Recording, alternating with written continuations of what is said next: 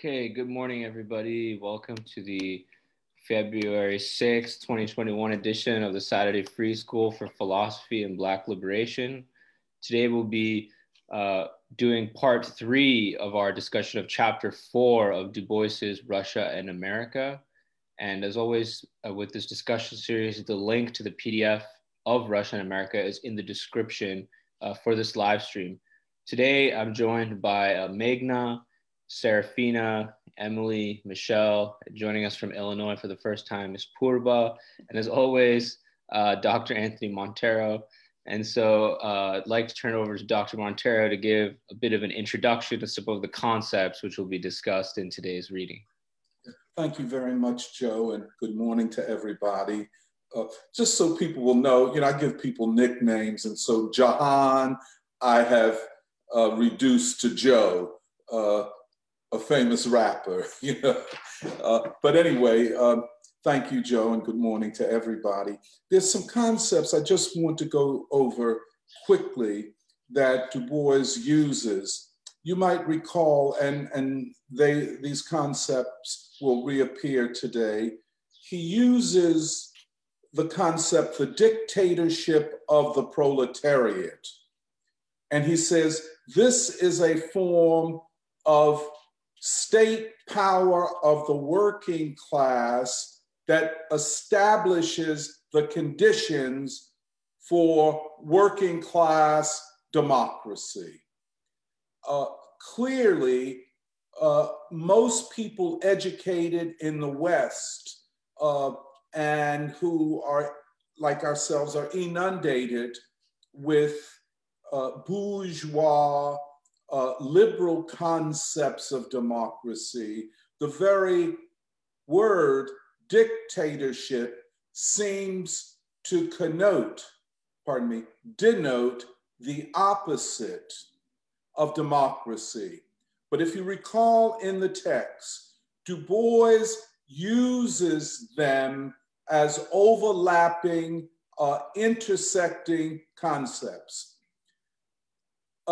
To understand what he's saying, you have to understand the Marxist and in particular, Lenin's notion of the state.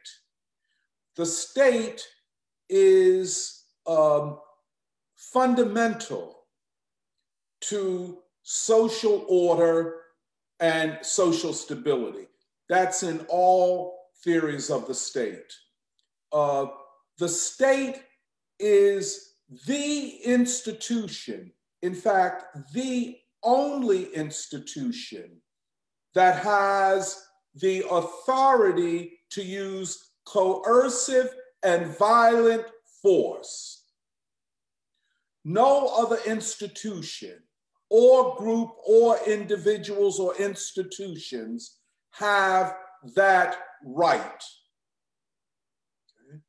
Now, in revolutionary conditions, revolutionary forces who claim the state is illegitimate can take up arms and use force to overthrow the state. But in the framework, let us say, of liberal bourgeois theory, that type of action is treasonous, seditious, and can be punishable by death. Okay. So that's the state. That is, there's a long history, at least in Western political theory, of defining the state. The definition of democracy, or the practice of democracy, or the establishment of the legal conditions that people will live under, let us say under a constitution. Those forms, those institutions and so on come only after the state has been established and secured. Now, what Marxists have said is that the state is always a dictatorship of one class over another. So in bourgeois or capitalist societies, the state is a dictatorship of the capitalist class. You could say the dictatorship of the bourgeoisie.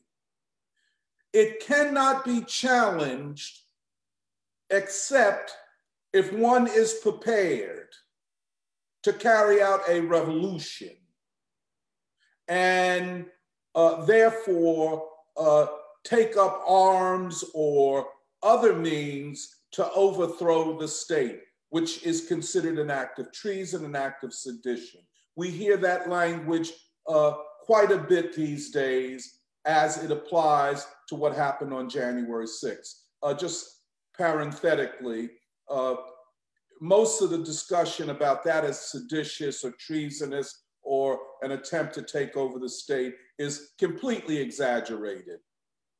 Those people had no intention to do that. In fact, they were not organized to do that. There was no leadership to carry that out or anything. But it's a way of setting them up as seditious, treasonous groups in order to suppress them, imprison them. We'll have to see how that plays out. Now, with the Russian Revolution, the revolutionary forces, in the name of the working class and the peasants, established what the Lenin and his followers called the dictatorship of the proletariat, the dictatorship of working people.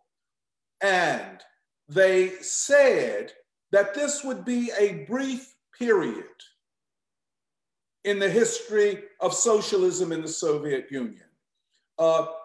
It lasted much longer because the threats to this new society and to this new state continued to exist through and even after World War II.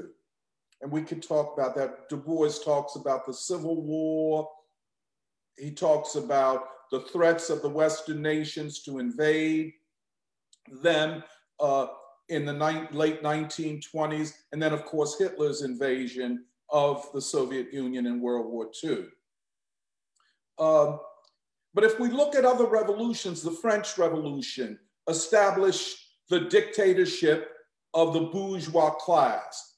There was a prolonged, drawn-out struggle before that was consolidated. The dictatorship of the proletariat in the Soviet Union was established far quicker than in the dictatorship of the capitalist class was in France.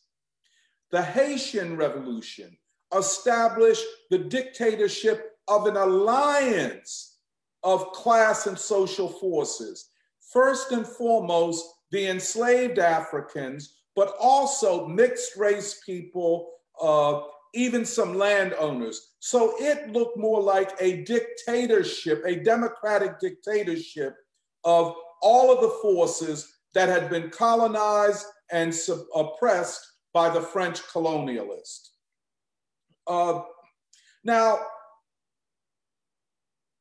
while theorists of the dictatorship of the proletariat say that this is only a brief period in the history of revolutionary struggles, in the Soviet Union, it lasted for maybe 50 years.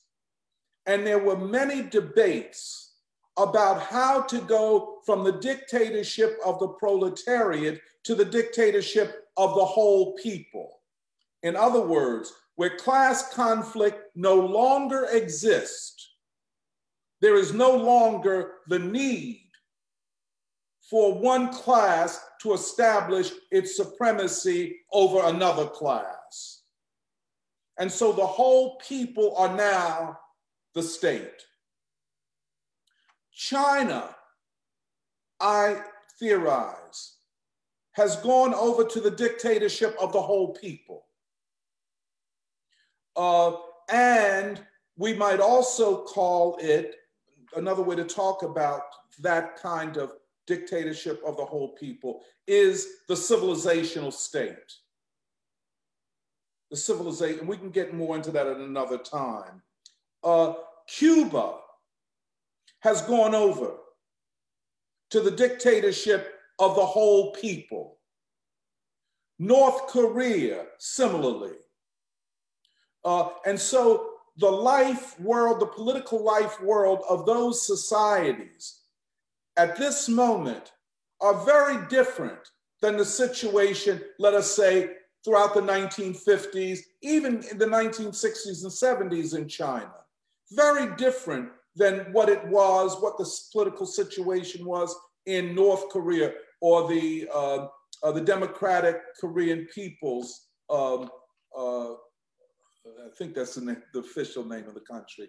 And so it is in Cuba. So these societies under the dictatorship of the whole people or under the civilizational state are far more democratic, far freer, in spite of all the Western propaganda, than is the United States or most Western countries. Because it is not a formal democracy, it is a democracy in substance. Just one last concept, world historic. This is a concept deeply embedded in Du Bois's thinking. It comes from Hegel. World historic are events like a revolution, for example, or the consolidation of state power, so much so that a society can move to the civilization state or to the state of the whole people. These are world historic events. In other words, they not only reflect a different world reality, but they change the world in fundamental ways. That is why China and Asia are so important to be looked at and studied at this time, because I would argue we are looking at world historic transformations, what we call an axial shift, axial from the word axis, a change in the axis of world human civilization, etc. So I'll end there. Those are just something. Oh, by the way, Du Bois uses the concept dictatorship of the proletariat in Black Reconstruction. One of the things that scares scholars and liberals and I guess other scared people, I don't know, is I can't figure it out. Well, that's one reason, people read, like when they read Black Reconstruction, they read up to like chapter 5. And then they throw up their hands. No, I can't go any further, because then it gets a little deep. And he uses, there are 3 chapters, one on South Carolina, Mississippi, and Louisiana, states that had Black majorities. And he theorized the possibility of the establishment in those states of the dictatorship of the Black proletariat as a form of the deepening of democracy. And so when Du Bois talks about the dictatorship of the proletariat in Russia, he's talking about, well, he always talks about this great experiment. He's talking about an experiment in democracy. And he will sometimes use this phrase, the democratic dictatorship of the proletariat, and suggesting that the dictatorship of the proletariat at times could be less democratic, could be more democratic, and as it gets to the edge of a more widening democracy, it's on the edge of entering the dictatorship of the entire people. Just if I could just say one last thing. We were talking about India, or South Asia, really. I mean, it becomes less and less productive to talk about India separate from Bangladesh, from Pakistan, and other South Asian societies, even Burma or Myanmar. Is it possible for India to not go through the dictatorship of the proletariat, or South Asia, I'm sorry, but move quickly to the civilization state or the state of the whole people? And the reason we have to consider this, because unlike China, more or less one language, 4,000 years of the single state and all of that, centralized state that is, South Asia has the history of being not centralized, but more federal, and 1,000 languages and so much, multiple religions, etc., that it might have to go in terms of a transition from the type of non-functioning state that exists in most Asian and African countries, and especially in India. That state cannot exist. It does not work. It's an imitation often of the worst characteristics of bourgeois democracy, of Western liberalism. It doesn't work.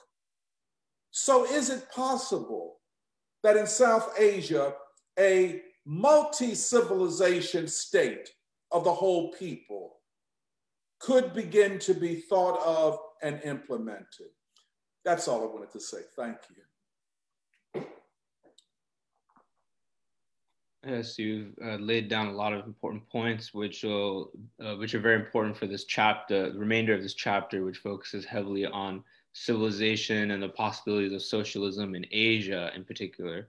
I just wanted to say also that I think this point about the state is very important.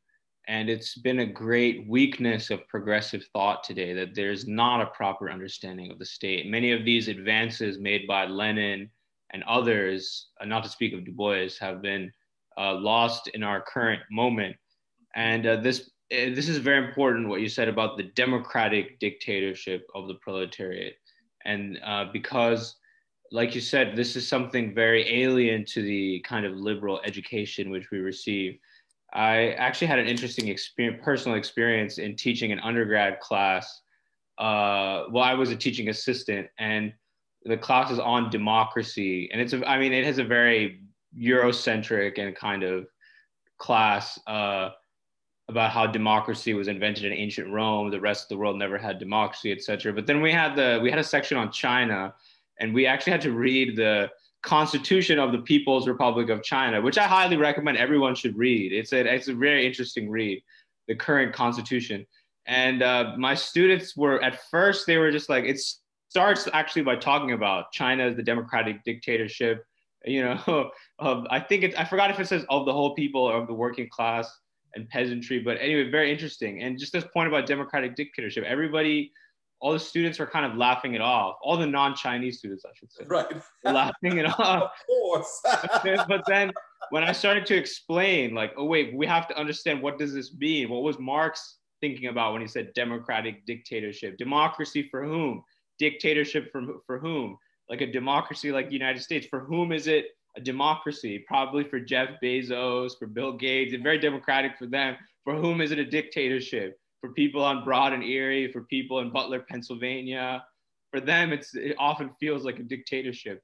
And so if you could reverse it, if you could create a situation where it's a dictatorship for those people, for the people in Broad and Erie, the people in Butler, Pennsylvania, and a dictatorship in which they could enforce their will on the elite, I mean, that would be something really democratic.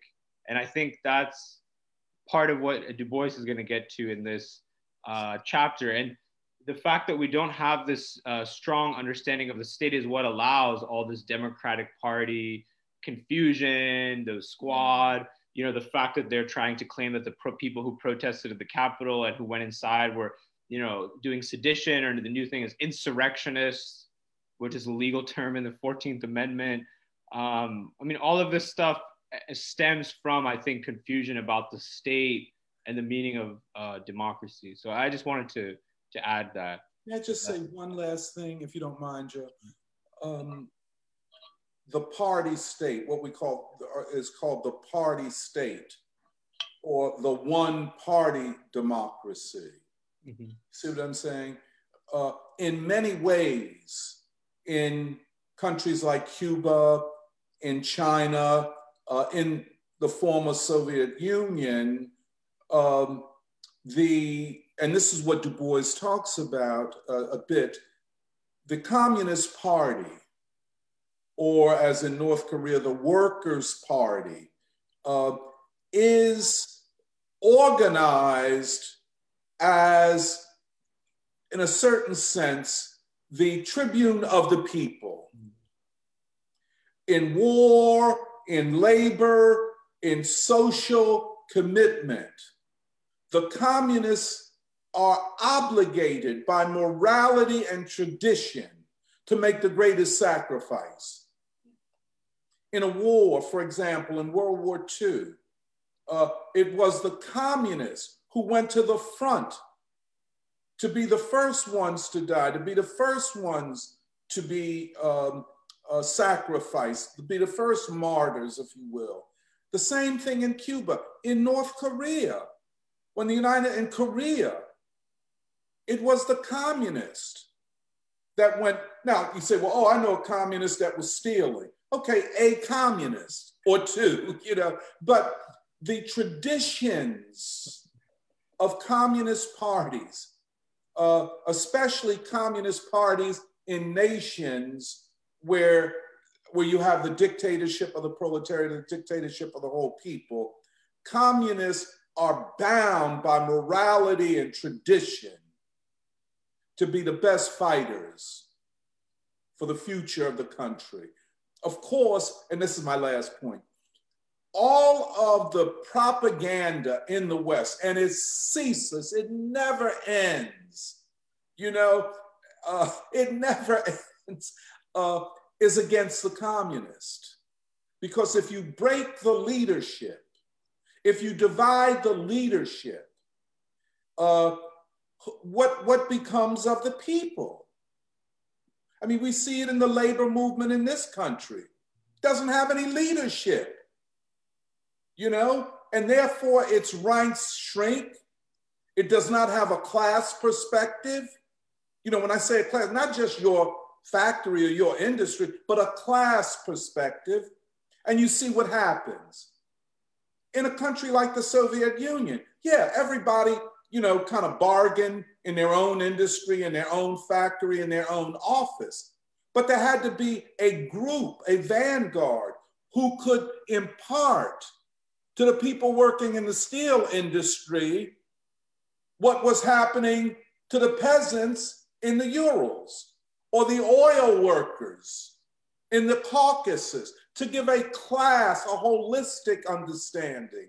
And that is the theory upon which they operated. Is it Western and liberal? No. Does Western liberal concepts work for the poor, for the oppressed? Well, I think if you look at the polling numbers where 83% of the American public says that the government does not stand up for their interests, I think that you have the answer already.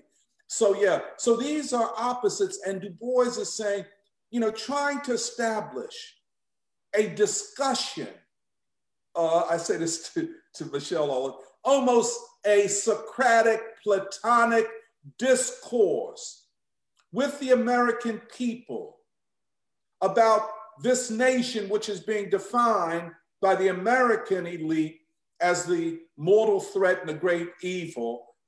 And Du Bois is saying, let's look at what they're doing. And if we understand that, we can prevent nuclear war. Well, the other thing I was just going to say is that all these national liberation struggles, yes, a lot of the leaders, they were drawing on these older civilizational traditions, like how Ho Chi Minh, how he lived like basically like a monk, you know, and he lived with in such an austere life, he left so little behind him. And that's really a big part of the communist tradition of, you know, you make the sacrifices that, you know, you like, you do it first, you know, yes. You show that you embody it. And yeah, I mean, it makes sense that it happened in all these countries where you have these traditions of asceticism and, you know, of spirituality and of, you know, putting the collective before the self and sacrificing for the collective. Poetry, yeah. I mean, all of these people are poets as well. Yeah, absolutely, yeah. The search for the beloved, you know, you see in all these you know, poems, these medieval poems, these ancient poems. An attempt to touch the souls of the masses, the souls of Black folk, the souls of India. Right. Well, did anyone else want to come in before we get to the actual reading? If not, shall we start with the text? Michelle, are you? Yeah, I can read. Are we starting on page 125? Yeah, I think we left off in the middle of 125. Did you want to do share screen again? Yeah, I think I could do that. I made you co-host. Cool, I'll just get that set up.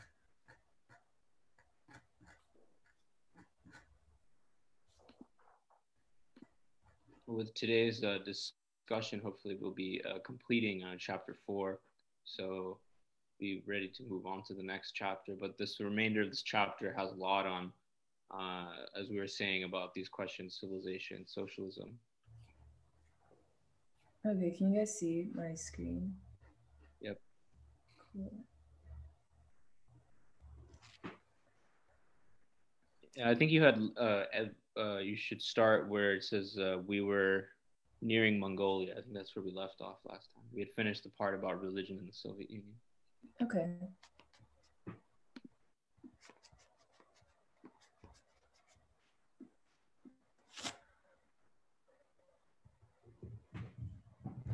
Okay, I'm starting from page 125.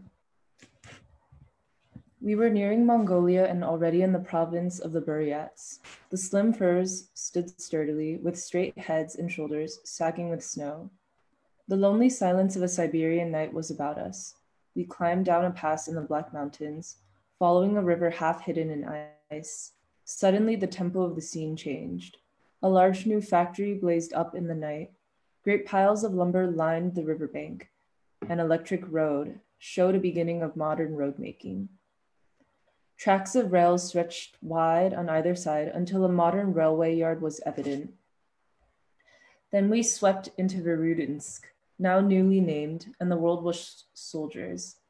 They filled the depot, covered the platform, crowded a standing train and marched about it in overcoats to their heels, buttoned closely, some with guns, some with bundles.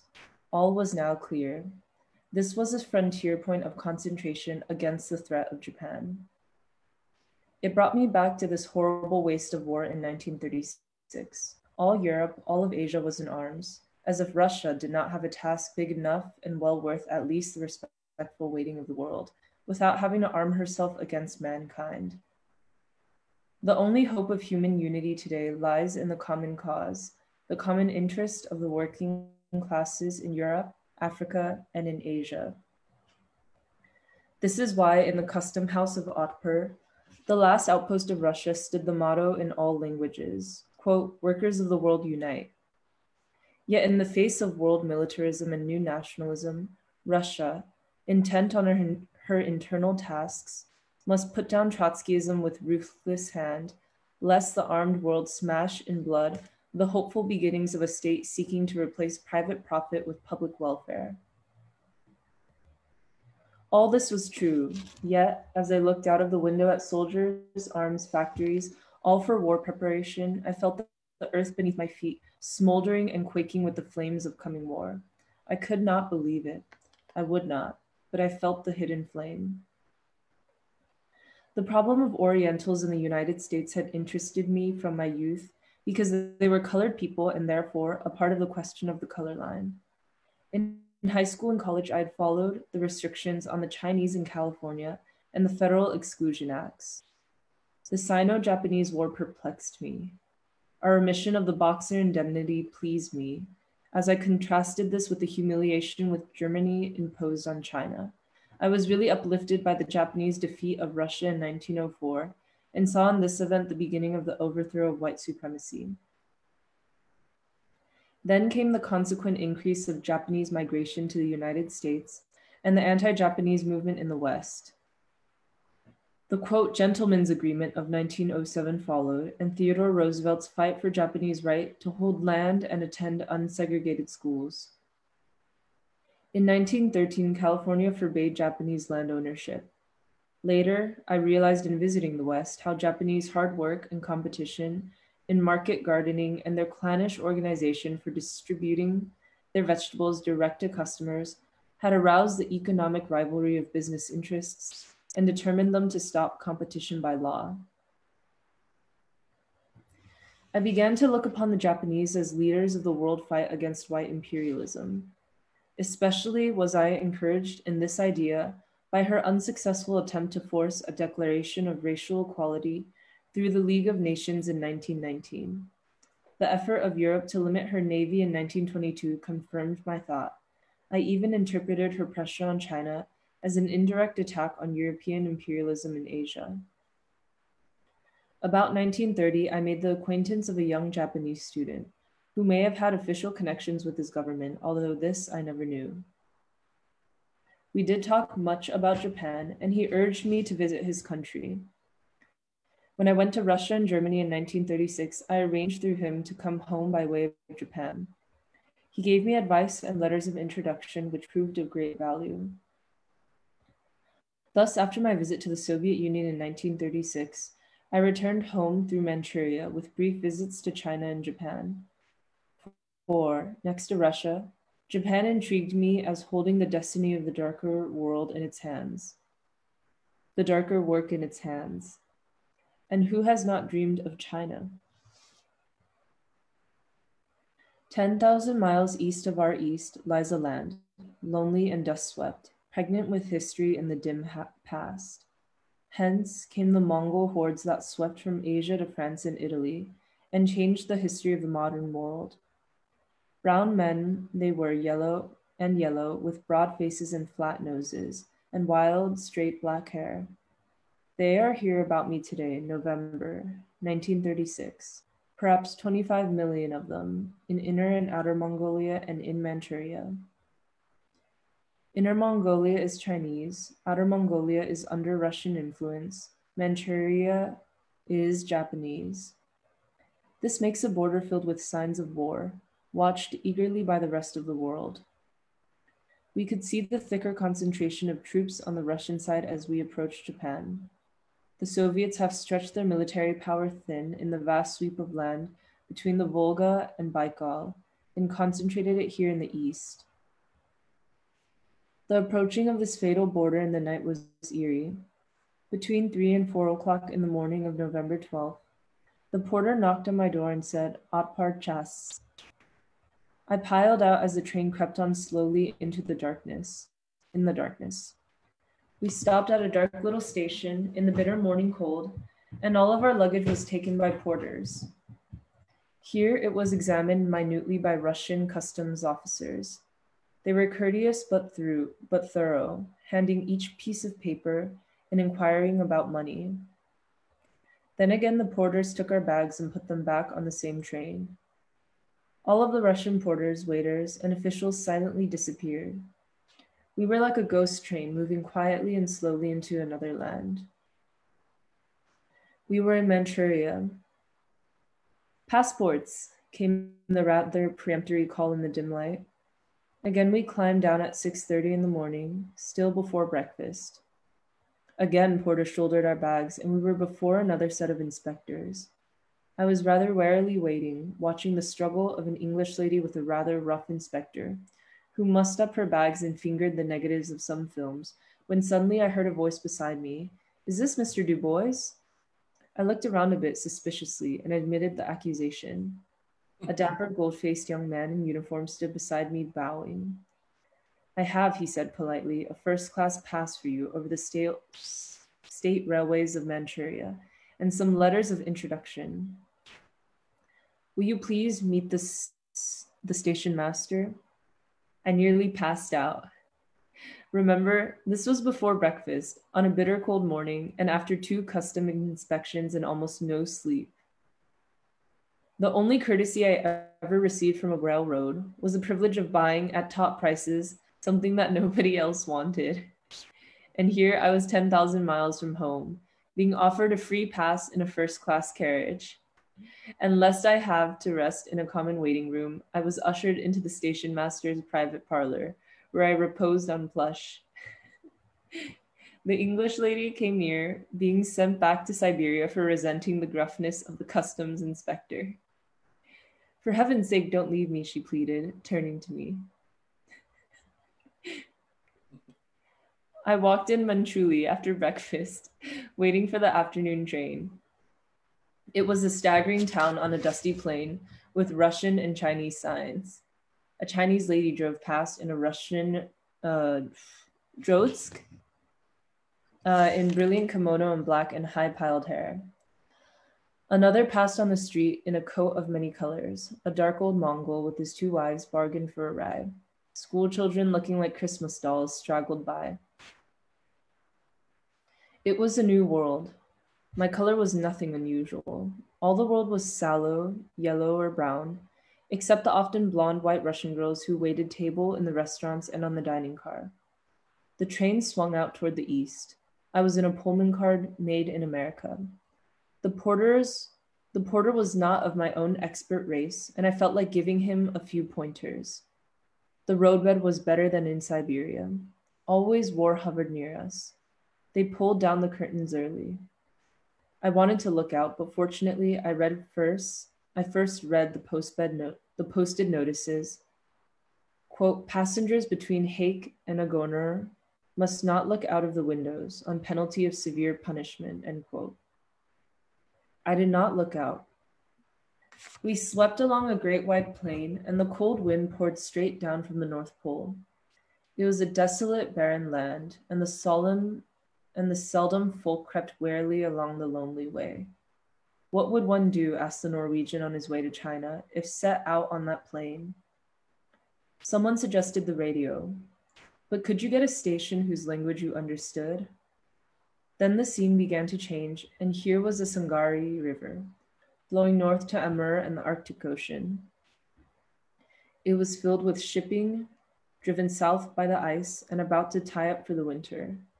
Then came Harbin, the first city of Manchukuo, a big and busy place, the only remaining center of Tsarist Russia on earth.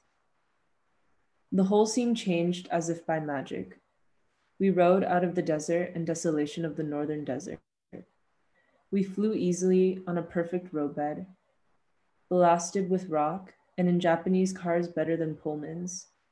The service was perfect. We were leaving the old border and haunts of the bandits, the modern successors of Genghis Khan.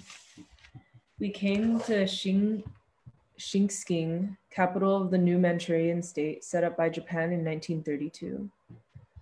The Hotel Yamato was a joy. I had a room with a bath, and did I bathe? There are all of those little Japanese touches, white runners over the stair carpets, spotless and clean, a clean blue kimono for each guest, slippers in each room, cool drinking water in thermos jugs, a cloth damp with hot water, passed to each guest in the grill, to wipe his hands and face before eating, an exact, quick, and oh so courteous service. The hotel had once been a Russian club and sits amidst ancient acacias. To the right, as one emerges in the stinging wind, lies the characteristic Chinese city, huddled and crouching with its strange signs and ancient insignia, its push of folk, its little mysterious shops, its air at once sordid and romantic. Then to the left of the hotel rises the beginnings of the new Japanese city, or the city of the new Manchukuo, planned by the Japanese. It is cast with broad streets, beautiful and large public buildings, some finished, some yet building, some only projected. Clearly, this colonial effort of a colored nation is something to watch. I am in the ancient capital of the Manchu emperors. Here in 1936 lived 424,000 persons. Here started that Manchu dynasty for which 267 years ruled China. In 1962, the Qing dynasty conquered the celebrated Chinese Mings, made this town their capital until in 1644 they moved to Peking, and Mukden became Peitu, or home capital. Here in 1905 was fought that awful battle between the Russians and the Japanese, when 160,000 human beings were killed and wounded, and Japan took her place among the powers. It is a singular city, an ancient walled town, 300 years old, with palaces, tombs, walls within walls, a new Japanese city, broad and square, busy and beautiful. This is surely the place to pause and ask, what is this Manchurian venture of Japan, and what does it mean? Today, November 1936, I am standing where in 1905, Japan blockaded the Russian fleet in yonder shining harbor of the Yellow Sea, and creeping up the great harsh peaks of these wild mountains made Europe surrender to Asia. It was historic ground. Manchuria is the natural mainland of the Isles of Japan. She wrested it from China in the War of 1895, but Europe made her surrender it. Then the Russians calmly walked in and took it. They extended the Siberian Railroad through it, and seizing the harbor of Port Arthur, fortified it and built the city of Dalny. Along came Germany and seized the peninsula of Shantung just south and fortified that. Already England had seized Hong Kong while France was in Indochina. Japan was surrounded with guns pointed at her heart.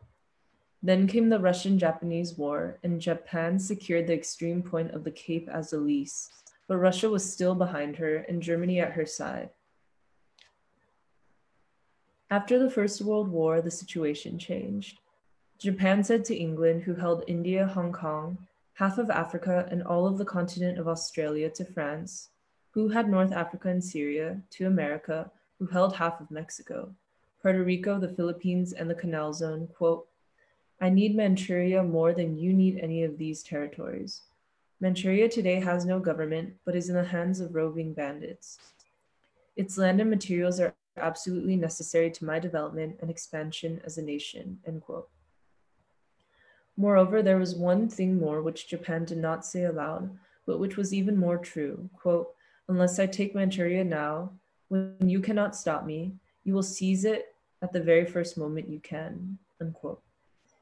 England, France, and America, gorged with the loot of the world, suddenly became highly moral on the subject of annexing other people's land. "No," they said. And Japan walked out of the League of Nations and kept Manchuria. What is Japan doing for the people of Manchuria, and how is she doing it? Is she building up a caste of superiors and inferiors? Is she reducing the mass of the people to slavery and poverty? Is she stealing the land and monopolizing the natural resources? Are the people of Manchuria happier or more miserable for the presence of this foreign power on their soil? Doubtless there is much to complain of in Manchukuo in 1936, but given the colonial nexus, Japan seemed to me to be doing better work than Great Britain or France were doing. I sensed that Japan was a fourth partner among the dictators of world organization, in which Great Britain and Western Europe, Italy and Eastern Europe, and the Union of Soviet Socialist Republics were the other three. Japan was determined to be recognized as a world power, and her ultimate aim was the domination of Asia. I was curious to know just how far this domination would follow the Western model, or how far it would follow some form of socialism. For historic and other reasons, it would not follow Russia, but there was at least equal reason for refusing the lead of Great Britain or France or the United States. On this matter, I took occasion to talk a half hour with Yosuka Matsuoka, the man who led the Japanese delegates when they walked out of the League of Nations in 1935.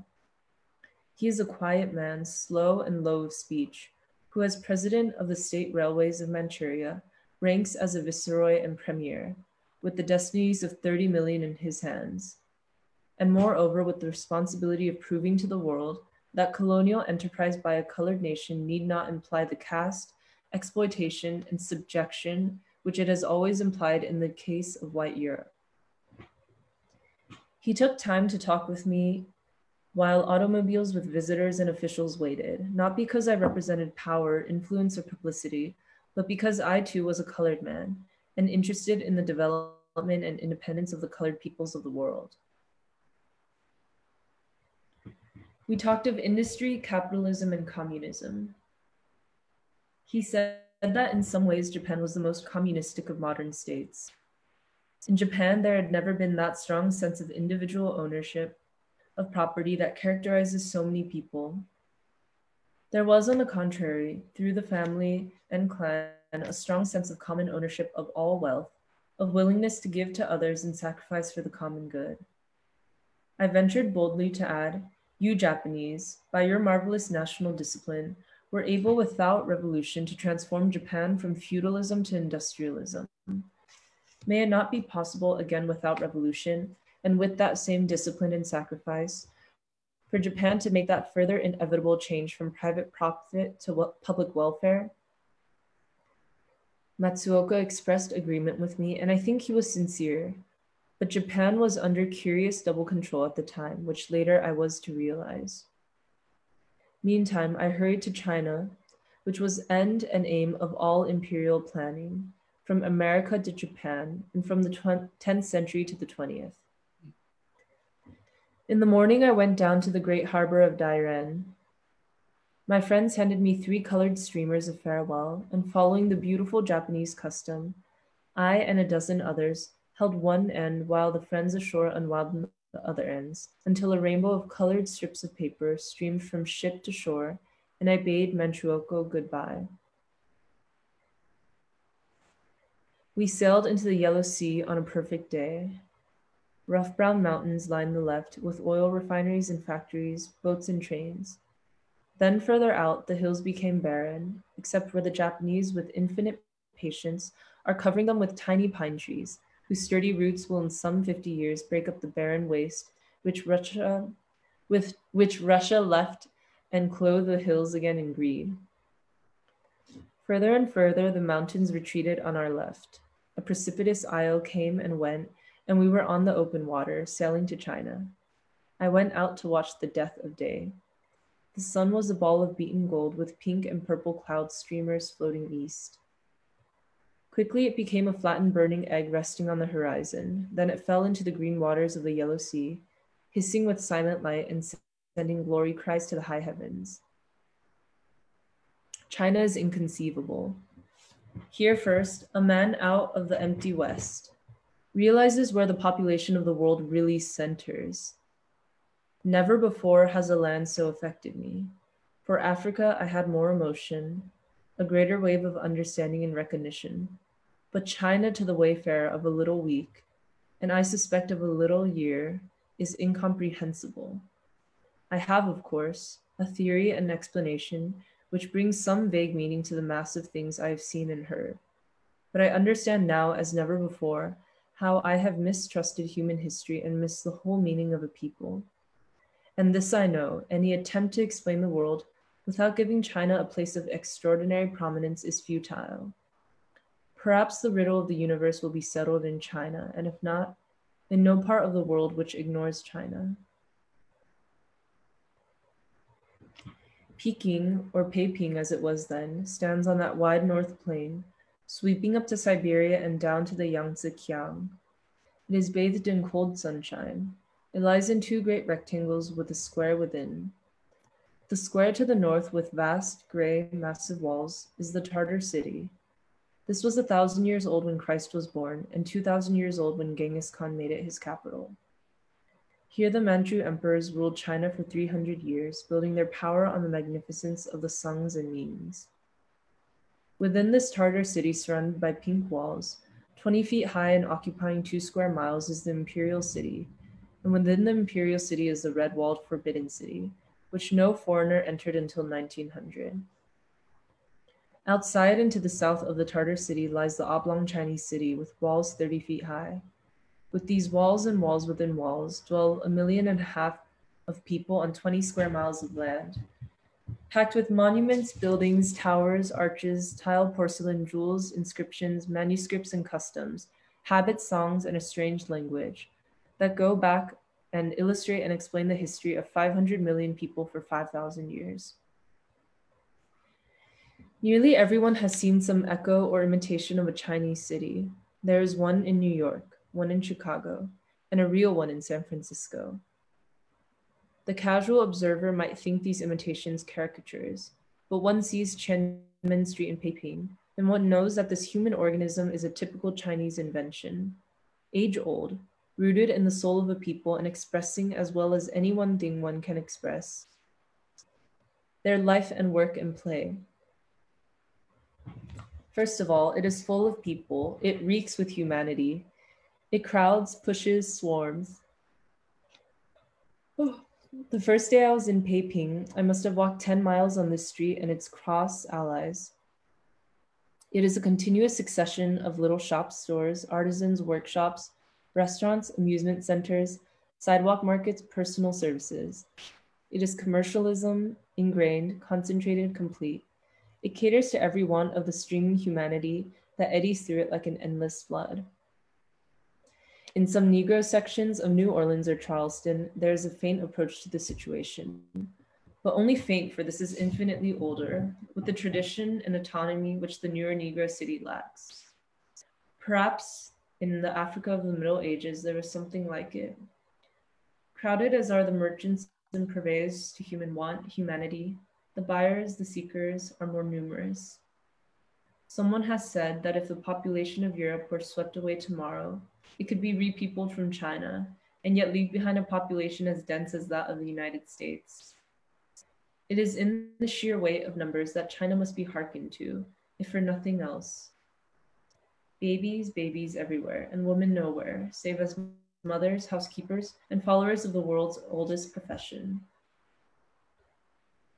I have seen the Temple of Heaven, one of the world's most beautiful monuments, the Forbidden City, with its peacock throne, its palaces and store of treasure, despite the loot which drunken Europe stole after the Boxer War and carried away in the name of Christianity. There is the Temple of Confucius and the stone classic writings of old China. There is the Lama Monastery of Buddha and the statues of the 18 disciplines, 6 black and 6 brown, who brought Buddhism to China. At last, two things whose memory lingers: that summer palace, which the intrepid Empress Dowager set upon a hill in unearthly splendor, that stone-faced woman who laughed at fate and took 20 million set aside for a navy and built a fairyland with lake and marble bridge and glory-roofed palaces, rising one above the other until they stood above the earth and just beneath the sky, looking down on imperial Peking. She lost an empire but gained immortality. Then and now Europe prefers navies. Amid this amorphous mass of men, with its age-old monuments of human power, beauty, and glory, with its helpless, undefended welter of misery and toil, there is an organization of life, an impenetrable will to survive that neither imperial tyranny nor industrial exploitation, nor famine, starvation, nor pestilence can kill. It is eternal life, facing disaster and triumphing imperturbably.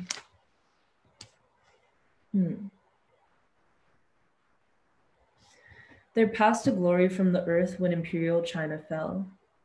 Built as it was on skulls, it was bravely built, and its remains are magnificent. In all essential respects, they surpass the stones of Europe.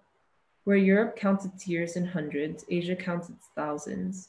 There is absent that all too apparent European effort to dramatize and exaggerate and misrepresent the past, to emphasize war and personal glory.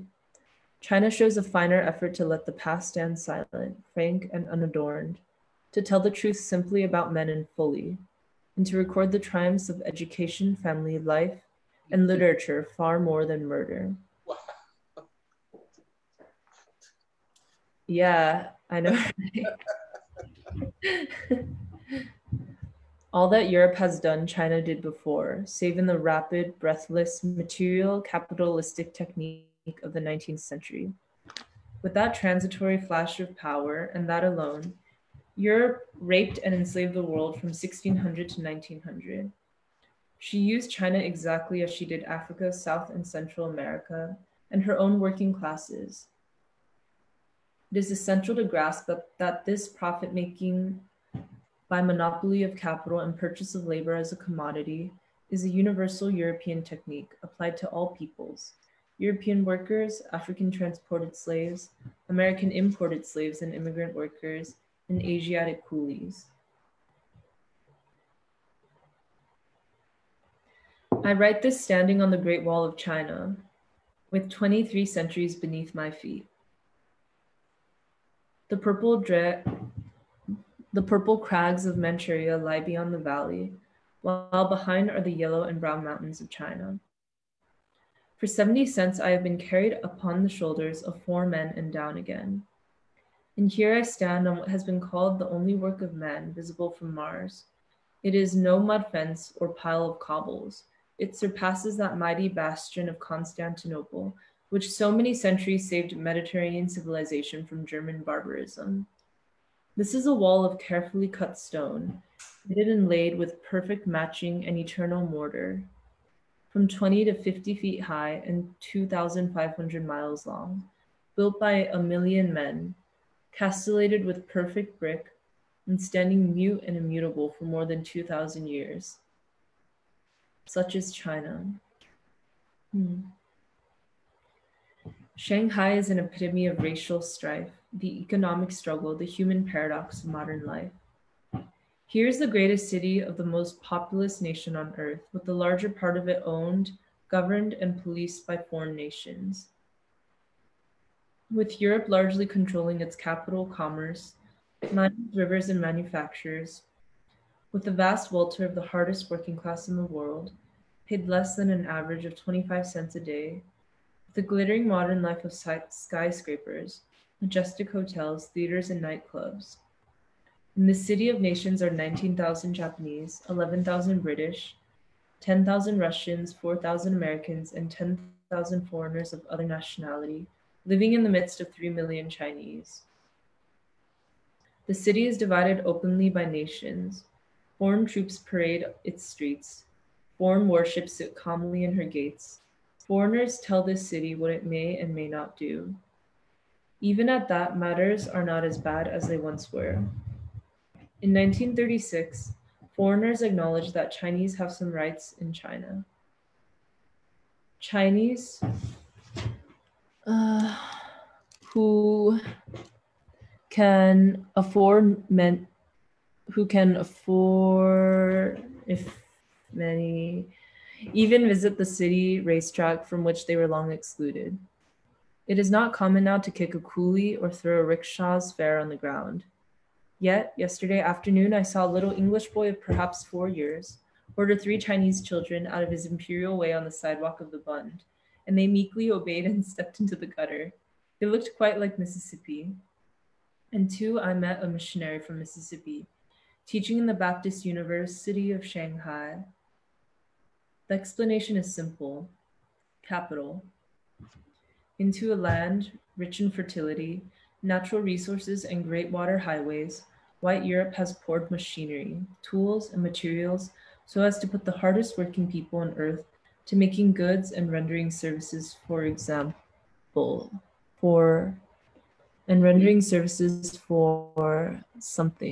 For Europe.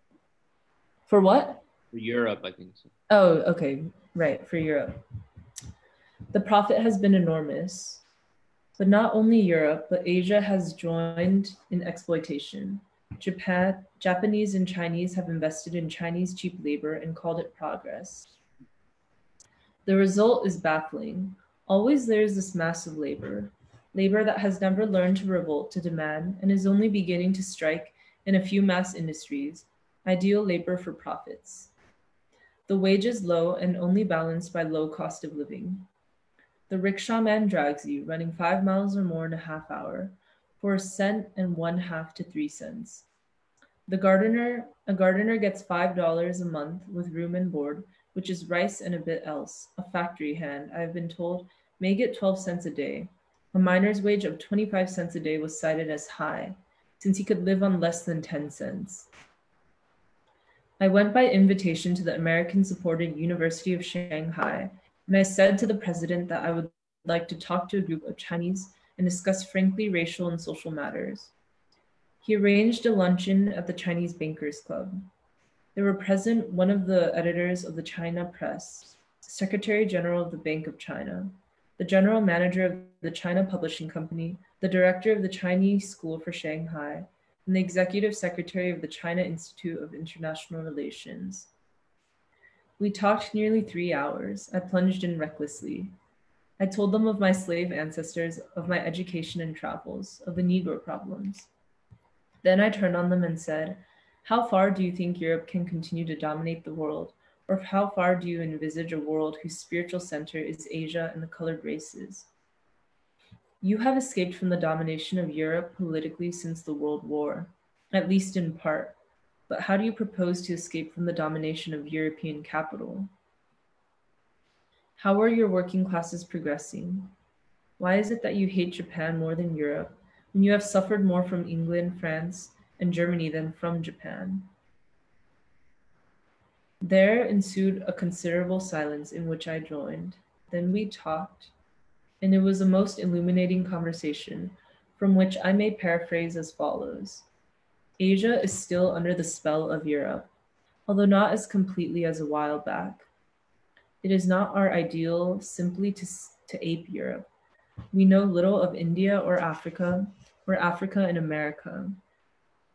We see the danger of European capital and are slowly extricating ourselves by seeking to establish control of capital by the political power of taxation and regulation. We have stabilized our currency. No longer do English Hong Kong notes form our chief circulating medium. Our wages are too low but slowly rising. Labor legislation is appearing. We have 16 million children in school with short terms and inadequate equipment, but a beginning of the fight against our 90% illiteracy. The whole emancipation of China was primarily an emancipation from European capitalistic control. They knew it. They told me some of the plans and worked toward freedom. I even went down and visited that new ghost capital between Shanghai and the sea, which was planned to cut Shanghai's supremacy in trade and transfer it to a Chinese city ruled by the Chinese. But it was a thing half begun and half done. A beautiful and empty library stood there, a marble city hall. Streets were there and some houses, everything but people. And they explained that it took capital to do this. They did not have the capital. And therein lay the secret.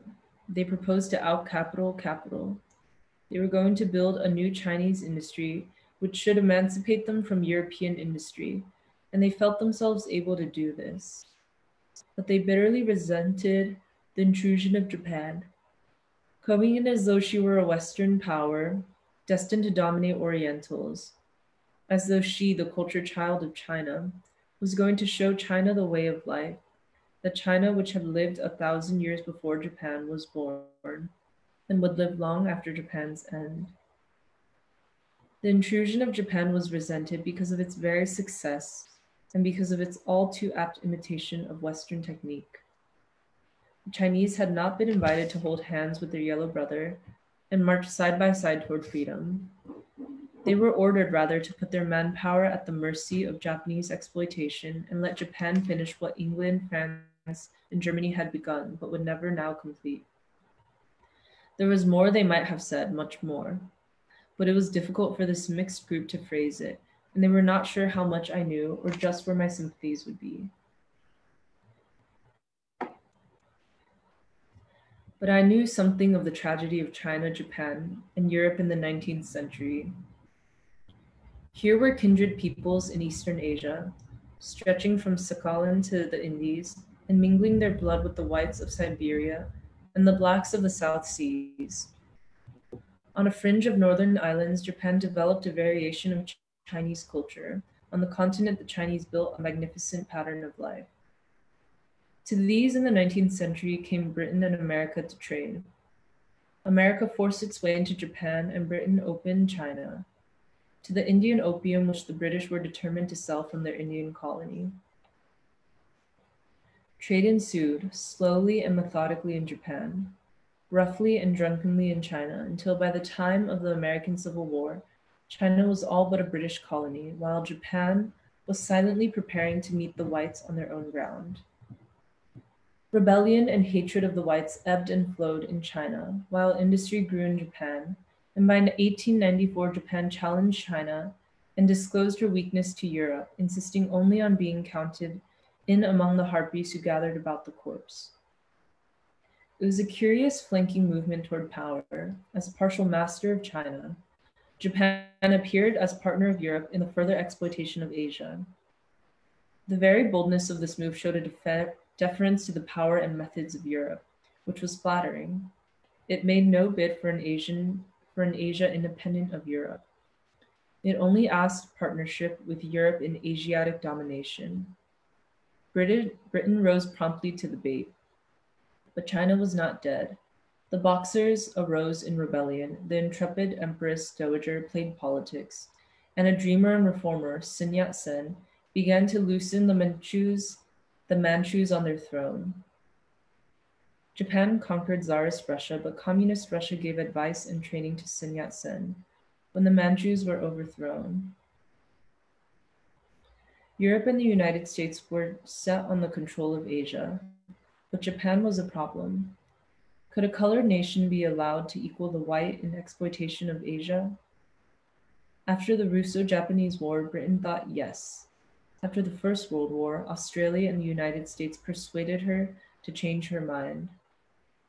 So Japan, egged on by her military masters, took the bit into her teeth and resolved to conquer Asia in the face of the world.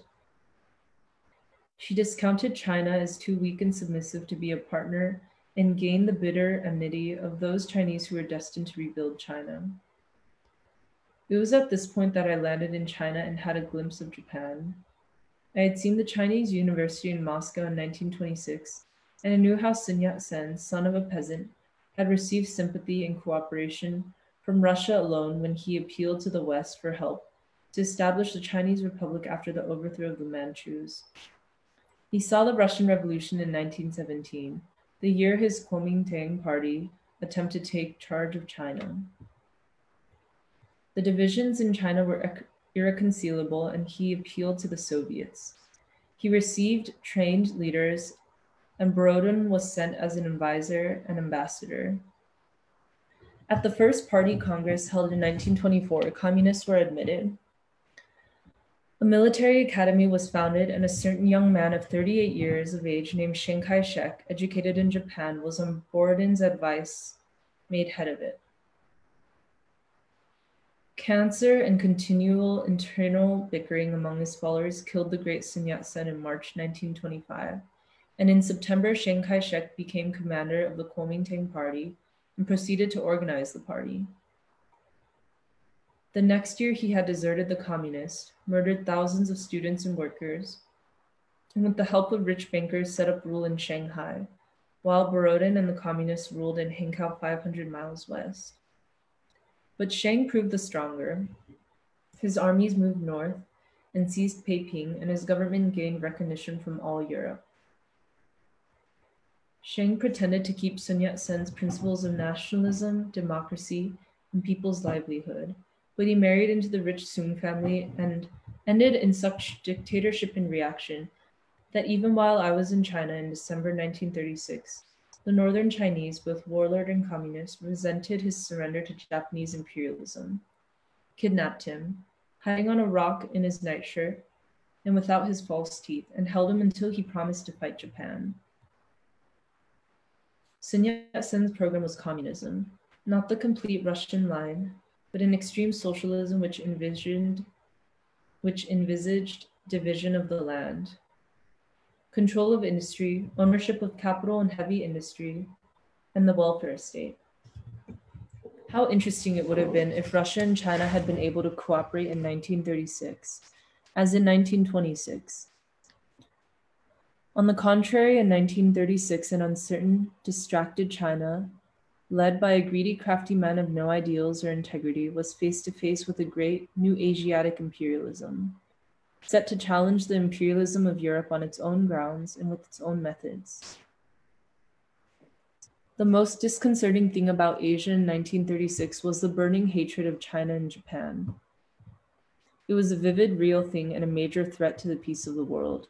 I discounted it before I came to Asia. Then I could scarcely exaggerate it. With China and Japan in understanding and in cooperation, the domination of Europe, the enslavement and insult and exploitation of the darker majority of mankind would have been an everlasting end. But with China and Japan in rivalry, war, and hatred, Europe still continued in 1936 to rule the world for her own ends. What is the basis of the trouble between Japan and China? China and Japan. China's submission to white aggression and Japanese resistance, Japanese determination to cooperate with Europe, even when that involved aggression in China, the disappearance of central control in China and the growth of perfect teamwork in Japan. Finally, the open and veiled effort of Europe to increase in every way the break between these countries, between these cousins. Thus, Asia is the prize of the world, its materials, its millions of cheap, docile workers, its climate, rivers, and mountains. All this means wealth, luxury, and magnificence to those who own, control, and exploit China. Across the narrow straits is a people determined to wrest control of China from the white world. Japan proposes to accomplish this by using the white world's technique and organization, which she has learned meticulously ever since Perry forced her gates and insulted her. Deftly and courteously, she evaded Western control. Thoroughly and continuously, she studied Western methods until in 1936, the West feared Japanese industrial organization more than any in the world. I left the bustle and roar of Shanghai, December 1st, 1936. We sailed the sea of Japan and all night I rioted. Next noon, I was at Nagasaki. Busy, quiet, polite, and disciplined. Yes, disciplined. That is the word for Japan. Why do we always think instinctively of islands as flat and low? I suppose it is the influence of maps. Japan is mountain peak in every guise, fashion, and height. It gives a primary impression of soaring height and strength as I sail the inland sea from Nagasaki to Kobe. There is quiet, efficiency, and order in the porters, in the hills, in the villages, nestling low on the sides of mountains. I've never been been welcomed to a land, least of all my own, as I was welcomed to Japan. I was helped past the port officials, white Americans being politely but firmly elbowed aside, to their open-mouthed surprise. It was astonishing to be at last in a colored country, able and determined to run itself without white advice. And Japan considers itself colored and not white. I have already tested this in conversation and suggestion. I was passed deftly through customs. The young fellow who examined my books and papers seemed a bit suspicious at several volumes. He balked definitely at a translation of Karl Marx's Capital and sent it to higher authority, but it came back uncensored. We climbed into a taxi and rode from Kobe to Osaka, the industrial capital of Japan. It was almost a continuous city from the great importing center to the chief manufacturing and exporting center of Japan. My hotel had been selected and the manager was there in front to welcome me with a host of bowing servants. Never before has any land indicated that it knew or cared whether I arrived or not, except of course, Africa. What is Japan? I am, I admit, prejudiced in its favor, but I am trying to judge it fairly. First of all, it is colored. The blonde-haired world of my summer and fall is gone. The hair of the Japanese is coal black, with once in a thousand a faint brown. The skins vary from white to sallow, and then to yellow and brown. Casually, if I woke up suddenly in Japan, I should imagine myself among New Orleans or Charleston mulattoes. But the most extraordinary thing about the Japanese is not physical, it is spiritual. They are independent and self-reliant and self-sufficient colored folk in a white world. They have no fear of white folk or secret envy. Whatever white folk do or have done, the Japanese are sure they can do better. And they do. They are more prompt than New England. Even their ships start on the minute. And you can set your watch by their trains. They are cleaner than the Dutch. And for politeness and courtesy in public and private, the French are not even in the running. Their cities, let me say a word of Osaka. It has 3 million people and is the 7th city of the world. It has 10,600 factories producing 420 million worth of goods a year. It receives 20 million tons of goods a year and ships out 12,300,000 tons. It has 8,000 business firms and a harbor which accommodates 184,000 domestic vessels and 2,900 ocean-going steamers a year. It is a clean city, beautiful city, built low and broad rather than high, with a fine subway, electric cars and buses, and an automobile traffic rivaling European cities. It has broad thoroughfares and narrow winding streets. I found no slums, tiny crowded quarters there were, but always neat and quiet. The red light district with the geisha girls was quietest, most respectable looking of all. It is a busy, hardworking city, but there are no such signs of poverty and grinding, of bitter toil as I saw in Shanghai. The rickshaw has almost disappeared from the streets. Wages are undoubtedly low, but I saw little begging. A leading paper cites 90,000 on relief, mostly old people and children. The intelligence of the public is shown by the numerous bookshops and the fact that the leading paper circulating in several other cities beside Osaka has 5 million readers. The accomplishment of Japan has been to realize the meaning of European aggression on the darker peoples, to discover the secret of the white man's power, and then, without revolutionary violence, to change her whole civilization and attitude toward the world, so as to merge in the 20th century as the equal in education, technique, health, industry, and art of any nation on earth. It was a colossal task. It called for sacrifice. It called for genius. It called for teamwork. All this involved cost. It cost freedom and meant severe discipline. It meant severe repression. It meant force. But it was accomplished, and Japan is proud. But in her very pride and accomplishment lies danger. The Europe which she copied was no perfect land. The technique of industry which Japan mastered, the capitalistic regime which she adopted so successfully has, as all thinking men can see today, threatening, if not fatal, tendencies. And now, with a Herculean task just behind her, Japan is called again to lead world revolution, and lead it with the minimum of violence and upheaval. In the 19th century, Japan saved the world from slavery to Europe. In the 20th century, she is called to save the world from slavery to capital. Japan today has one tremendous advantage. She owns and controls her own capital. She need beg neither Wall Street nor Lombard Street for capital. She has her own engineers and technicians. Above all, she has a labor force that can live in contentment and health on 25 cents a day. Consequently, she is beating the commercial world today and underselling every nation in world markets. She is reaching out with her capital and technique and controlling industry in China and some parts of the South Seas. World commerce is beginning to depend on Japanese goods. Go into any Woolworth store and see. Japanese labor in Japan is displacing white labor in England, France, Germany, and America. Japan today is thinking in terms of capitalistic advance and not primarily in terms of human culture. Her attitude toward China is the main case in point. In the 19th century, Japan had to protect China against herself, or otherwise Europe moving from the domination of the Chinese would have sunk little Japan into the sea. China patriots today may not forget that they owe their chance for independence to the fight the Japanese made against European aggression. The Great Wall made it impossible for Europe to dominate the East, and the World War was caused by unbridled capitalism. Japan, after the war, determined to dominate China and other parts of Asia so as to make a recurrence of European aggression impossible. This is the secret of her military power, but Japan forgets the danger of capitalism. Unbridled production cannot continue indefinitely. Cheap labor is not, in the end, cheap for the nation that seeks to build prosperity on it.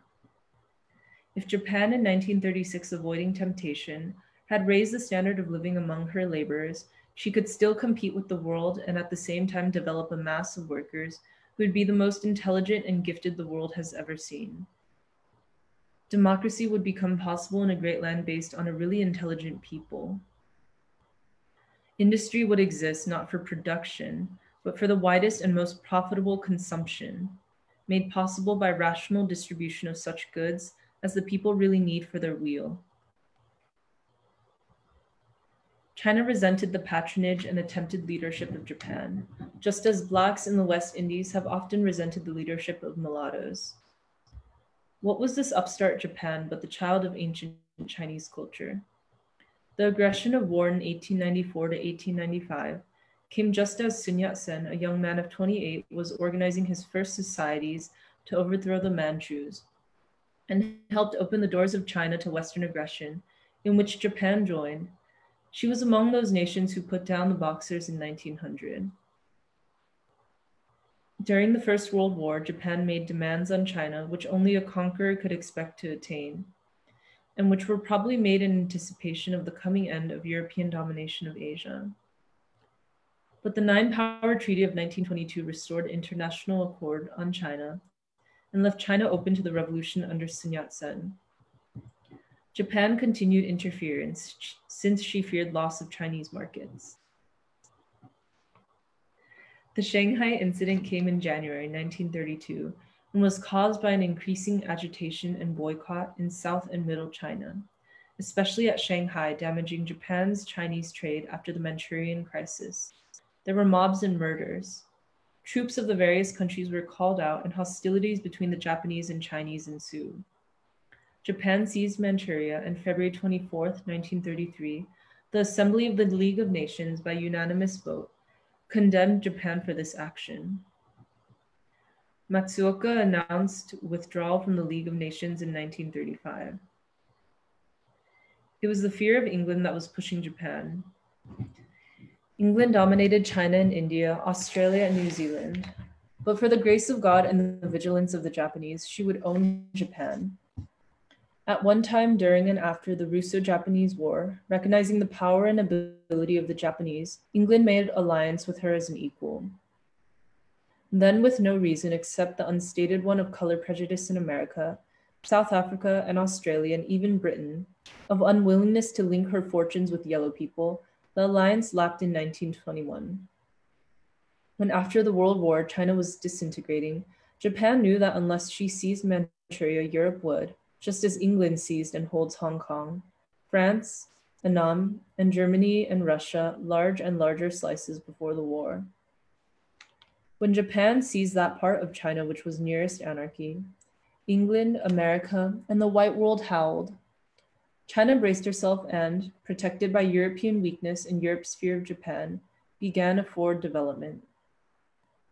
But she let her bitterness toward Japanese aggression become a leading motive in her quest for new unity and strength, forgetting all about the worst and longer aggressions of white Europe. Japan found herself between the devil and the deep blue sea, rapprochement with China, based on blood kinship and cultural likeness, was stopped by war and boycott that reached unbelievable depths of hatred. Europeans secretly and openly encouraged a split between colored people, which played directly into their hands. English papers in 1936 in Shanghai retailed, with calm impartiality, every scrap of news and gossip calculated to influence China against Japan. Then came rearmament in Europe, with Japan outside.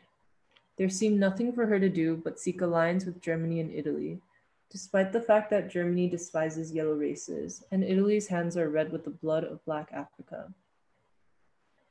Worst of all, this alliance of Japan with fascism sets her down as the enemy of Russia. It was, of course, logical for Japan to recoil from her first European antagonist, whose defeat placed her in the family of nations.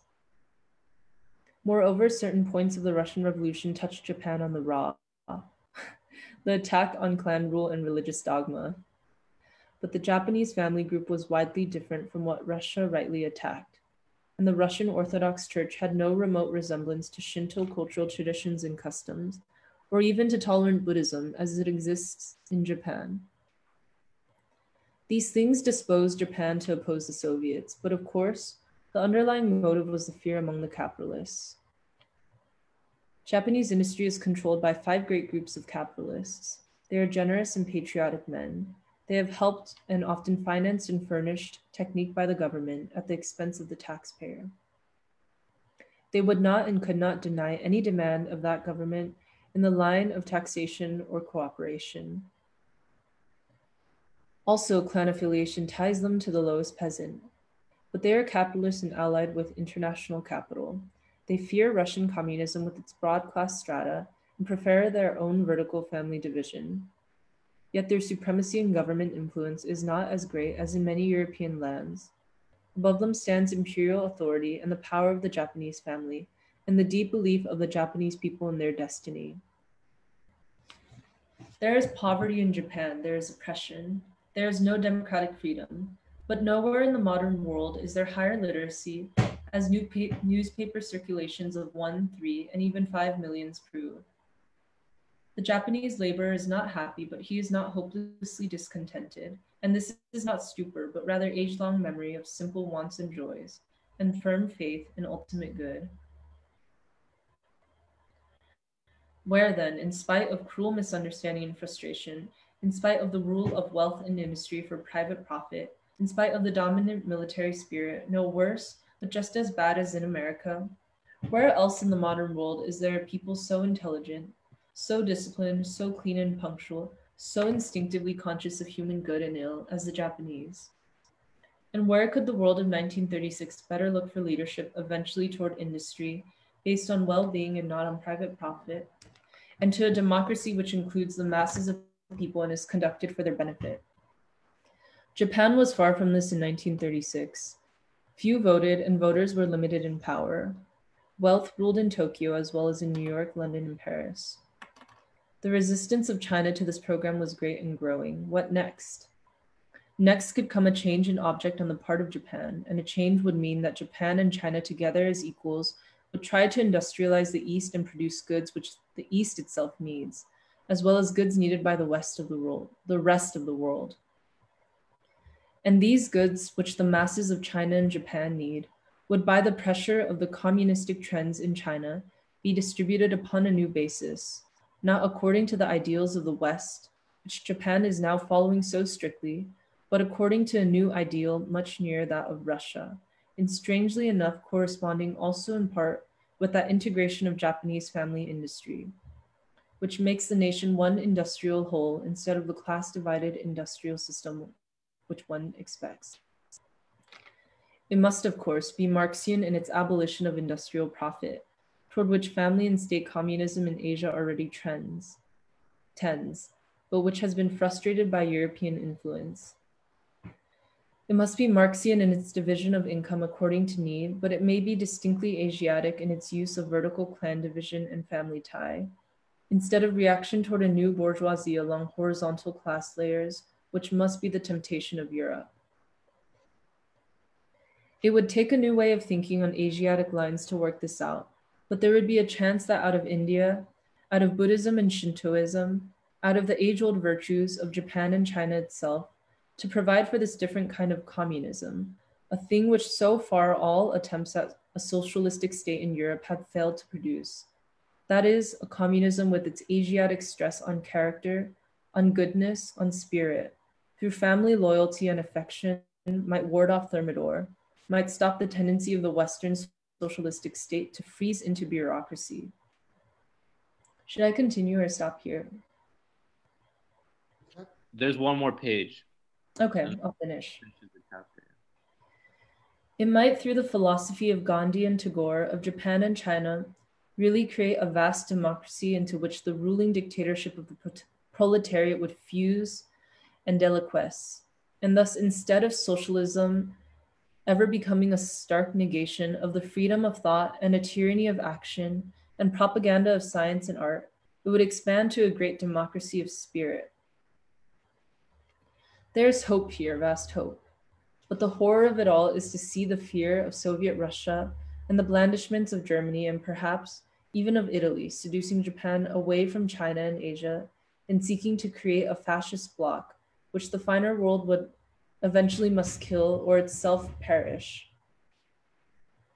To me, the tragedy of this epoch was that Japan learned Western ways too soon and too well, and turned from Asia to Europe.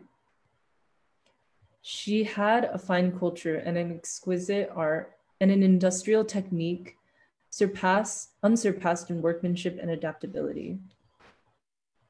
The Japanese clan was an effective social organ, and her art expression was unsurpassed. She might have led Asia and the world into a new era, but her headstrong leaders chose to apply Western imperialism to her domination of the East, and Western profit-making replaced Eastern idealism. If she had succeeded, it might have happened that she would have spread her culture and achieved a co-prosperity sphere with freedom of soul. Perhaps. In the dying days of 1936, while great Fujiyama still veiled its silver face, I went down to Yokohama and set foot upon the sea. I sailed east into the sunset again to discover America, in my own thought and through the thinking and doing of other folk. 10 days I journeyed until I came at Christmas to an unbelievable land of raining sunshine and everlasting flowers called Hawaii. New Year's 1937, I stood in California of fact and fable, with the city of St. Francis of poverty and the birds before me, and lifted up mine eyes to the hills beyond the Golden Gate, which form the rock-bound spinal column of America. Lifted them and let drop two little years. Suddenly I saw the whole world aflame. Okay,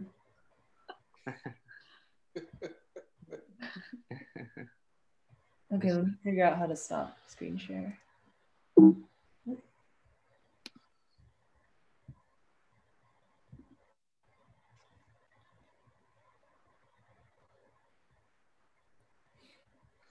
Yeah, this is, it's hard to put into words. This is such a powerful section.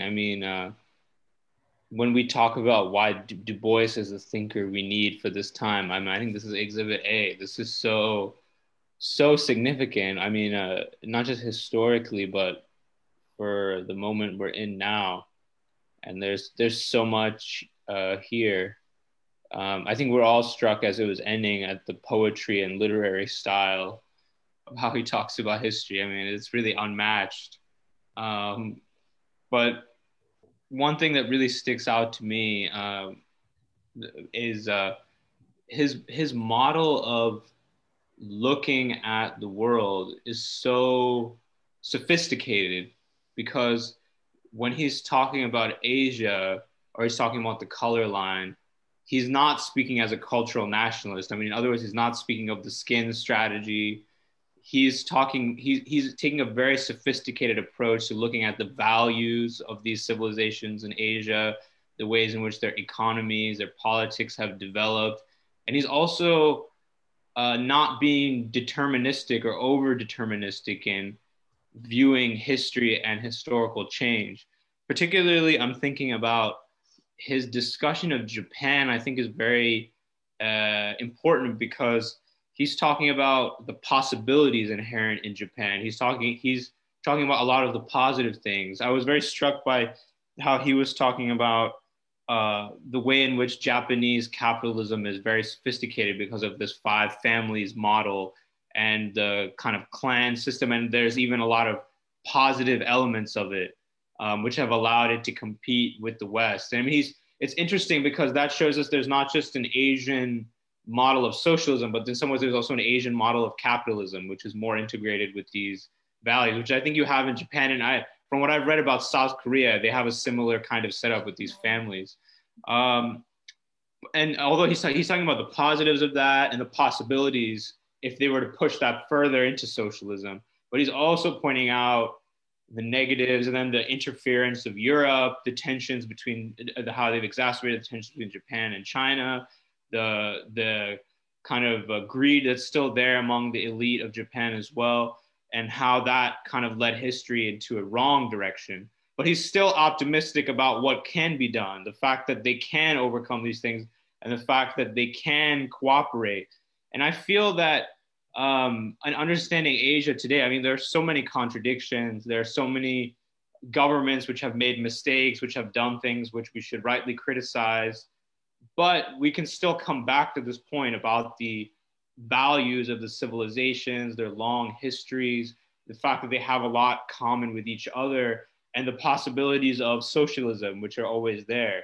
And I feel like that's what can guide the rise of Asia in a, you know, in a very deeply moral direction. And it's only through this, I think, that we can really fully see that picture. I can't think of anything else that will allow us to see the rise of Asia in that way. So I just wanted to start off by sharing. Yeah. Well, the other thing I was thinking is just the sheer limitations of the pure Marxist framework.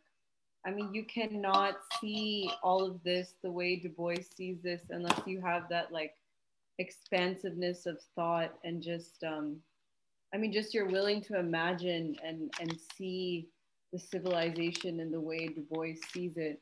And he's just able to see so many possibilities and explain so many things in history, but also the ironies and tragedies, so much more than any, you know, narrow Western framework.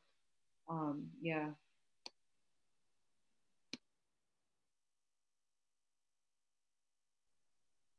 I also wanted to say that it seems to me like the life force of Western civilization comes from the power structures, but the life force of, like he describes China and Japan, the life force of their civilizational history seems to come from people and this ideal of brotherhood. So it seems like an idea like socialism would take deeper hold when you already are used to thinking in terms of people, in terms of neighbors and so on and so forth.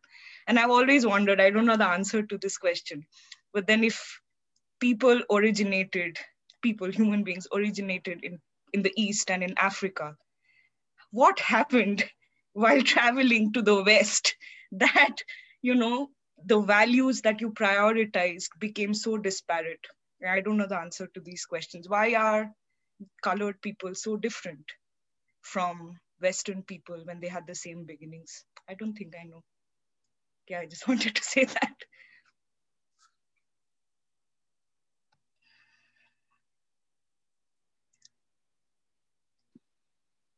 Well, that reminded me of the, I forget, I think it must have been the last chapter where Du Bois so beautifully also talks about Greek, like when he's traveling from Russia to Constantinople, and he's standing on this point where the East and the West meets, where he says, what happened to Greece? What happened to Rome? These two civilizations that Europe and America and basically Western civilization has looked up to and model itself in a lot of ways. And he says their biggest flaw, the reason why democracy could never truly exist in these, you know, great civilizations in the European mind, is because their civilizations were based on slavery. And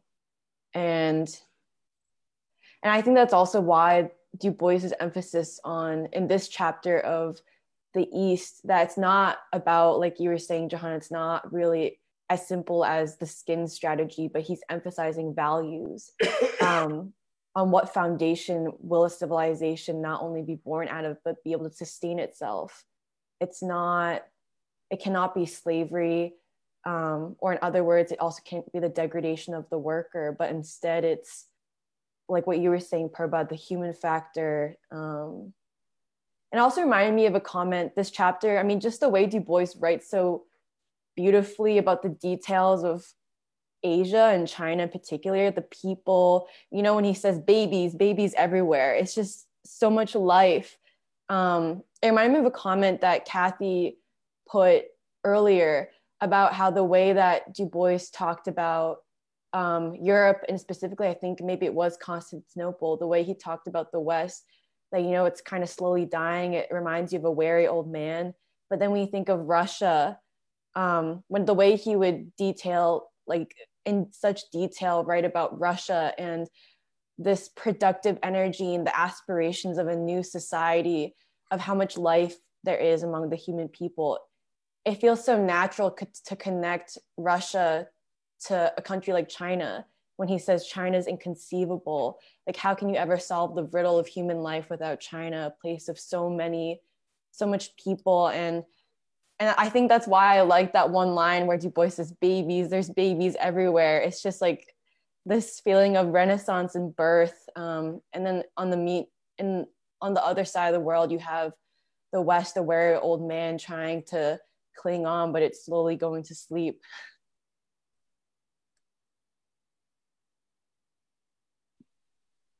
I'll read a couple of the comments. There's a comment from Nabila. She says, "Thank you so much for reading about the two giant societies that are covered in mystery.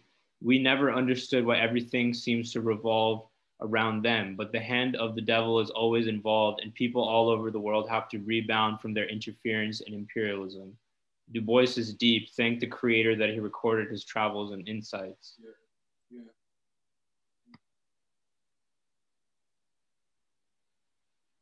Earlier, An had written on our conversation about the dictatorship of the proletariat, saying, "I remember being first introduced to Marxist concepts some years ago, and my first reaction to hearing dictatorship of the proletariat was that it was obviously a bad thing. Haha, shows the importance of political education."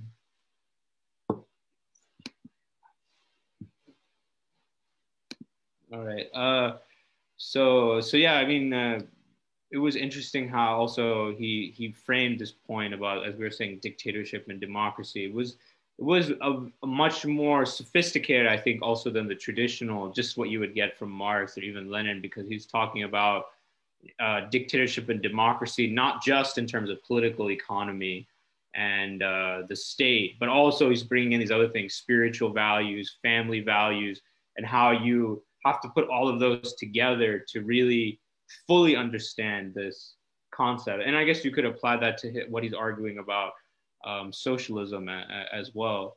So there's a lot there generally.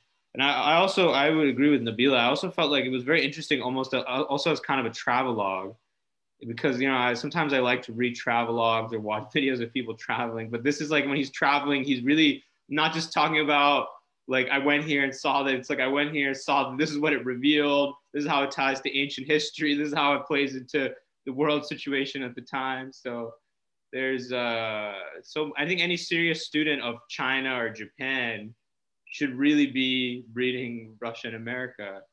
You know, I think it's impossible probably now to understand, for any, at least a person in the US, to understand those two civilizations without being familiar with this. You know, oh, I'm sorry, please, go ahead. Well, I'm also to read about a people and understand what is the potential for human freedom in this society. I feel that's what a lot of students of the world, that's what they're instinctively looking towards, but it's the opposite of the way that you learn about these things in these Western history books. And I mean, like also Emily was saying, the descriptions of the people. I mean, I know in academia, like in South Asian studies, they read these, you know, European travelogues and stuff. And sometimes the way they describe the people, you know, like these teeming masses, and then, but then, I mean, the way Du Bois sees them, he sees these teeming masses and he just sees life and possibility. So, I mean, I would much rather read Black people going to the East than any of these white Europeans to understand. I mean, they see so much more, yeah. You know, Du Bois is so fascinating. And this is, I mean, besides the text, but the text is a way to get into his head, into the ways that he sees the world. And clearly that's what he wants. You know, he's not an objective observer who is filled with Western values and prejudices. It is like he is going to the place where he is free, and he says that. I am treated like a human being in ways that I would never be treated in the United States. The other thing I found very fascinating is that if you take when he was in Germany as a graduate student, and he had a scholarship, Slater Fund, and he had pretty much completed a PhD dissertation at the University of Berlin. And suddenly the scholarship is cut off and he has to come back to, as he said, nigger-hating America. And he rides a ship across the Atlantic and comes back into the United States from Europe going west. This time, he enters America going east and coming into California.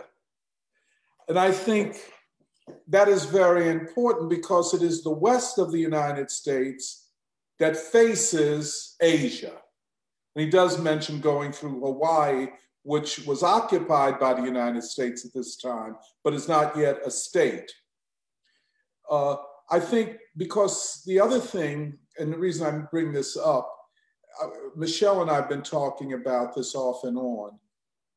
Du Bois writes allegorically.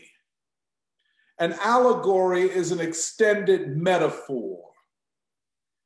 So he's doing scientific observation and investigation, but he's also, because he would have to write volumes to pull it all together. So you have to do it metaphorically. Certain things represent larger things. I think that literary style is very important to understand, and we probably don't have the time to fully, maybe somebody does in the group, but to fully explore his literary style. And he is a magnificent writer. I mean, just an unbelievable writer, a poetic writer. And to describe the Great Wall of China in this way, I've never seen the Great Wall of China. I've heard it described, but not like this, the bricks, and so on. Then the irony of Japan and China. Japan is an offshoot of China, was probably populated by Chinese, but then becomes its own thing. But then it rejects that from which it came. And I don't think the Chinese have ever gotten over that. And looks to the West, and as he says, learn Western ways too soon, too well, and how was it? Too soon and too well, and became Western. And not only the Chinese, of course, but the Vietnamese, the Koreans, all resent Japanese imperialism. And what Du Bois is saying here in 1936, only 3 years, I think 3 years after Japan had occupied Manchuria and renamed it Manchukuo. And so Du Bois is saying, no, don't do that. That's not, and then ultimately would align with fascist Italy and Nazi Germany against the Soviet Union and against Asia. There is the way he bundles these things. You know, we often talk our common destiny, a common future. And then of course, you know, India is far more complicated, I think. I would have loved to see how he would have dealt with India. This, I mean, come on, I mean, South Asia, complexity upon complexity. But he does say the values of Gandhi and Tagore. And what I take from that, and then he links that with Sun Yat-sen, it is the ancient synthesized in new ways to meet the challenges of the modern world. And then, of course, Russia as Asia, because he goes east, Lake Baikal, and he mentions the Buryat people, a Mongolian tribe. So as he goes east, he enters China from the east. I mean, from the west, you know, coming from Russia. This is, and then of course, the civilizational framing of this. It's not just what you can do in terms of changing structures and modes of economics and politics, but you have to know the values upon which all of this is based. You know, who are the people? And this idea that people are the creations of long historical processes, that individuals and collectives of people are not just separate individuals, separate entities, but they are part of civilization and that they are carriers of values and beliefs. And my last point, you know, this thing of the infinitude of time, that life is not a matter of just the individuals. And this is something, again, Michelle brought to my attention in the novel Dark Princess, where Du Bois says, I think he says it through Princess Cortalia, that our life is not just our life. What we do not do now will be completed by others. And there is something infinite about each life, and each life is the product of an infinity. So I agree the way you put that, Jahan. There are ancient spiritual values, intellectual values, not just spiritual, deep interrogations, not just of epistemologies, ways of knowing, but ontologies, ways of being. And the humility that he approaches this task of telling this story. So many academics and scholars could learn from Du Bois's humility, especially when engaging non-Western civilizations.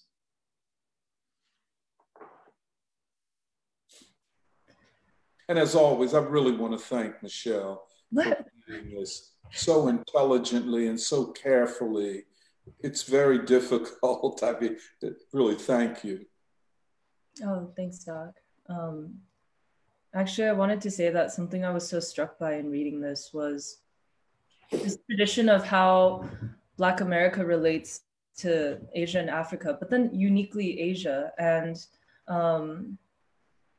you know, it's like you had mentioned, it's not coming from a place of cultural nationalism, but rather undergirded by this belief that if you are concerned with world humanity, like you will find a place in Africa and Asia, like you will see yourself in the values, like the millennial old values and the strivings and the possibilities of these great civilizations. And I actually just wanted to reread one of the paragraphs from page 134, where Du Bois says, quote, China is inconceivable. Here first, a man out of the empty West realizes where the population of the world really centers. Never before has a land so affected me. For Africa, I had more emotion, a greater wave of understanding and recognition. But China to the wayfarer of a little week, and I suspect of a little year, is incomprehensible. I have, of course, a theory and explanation which brings some vague meaning to the mass of things I've seen and heard. But I understand now as never before how I have mistrusted human history and missed the whole meaning of a people. And this I know, any attempt to explain the world without giving China a place of extraordinary prominence is futile. Perhaps the riddle of the universe will be settled in China, and if not, in no part of the world which ignores China.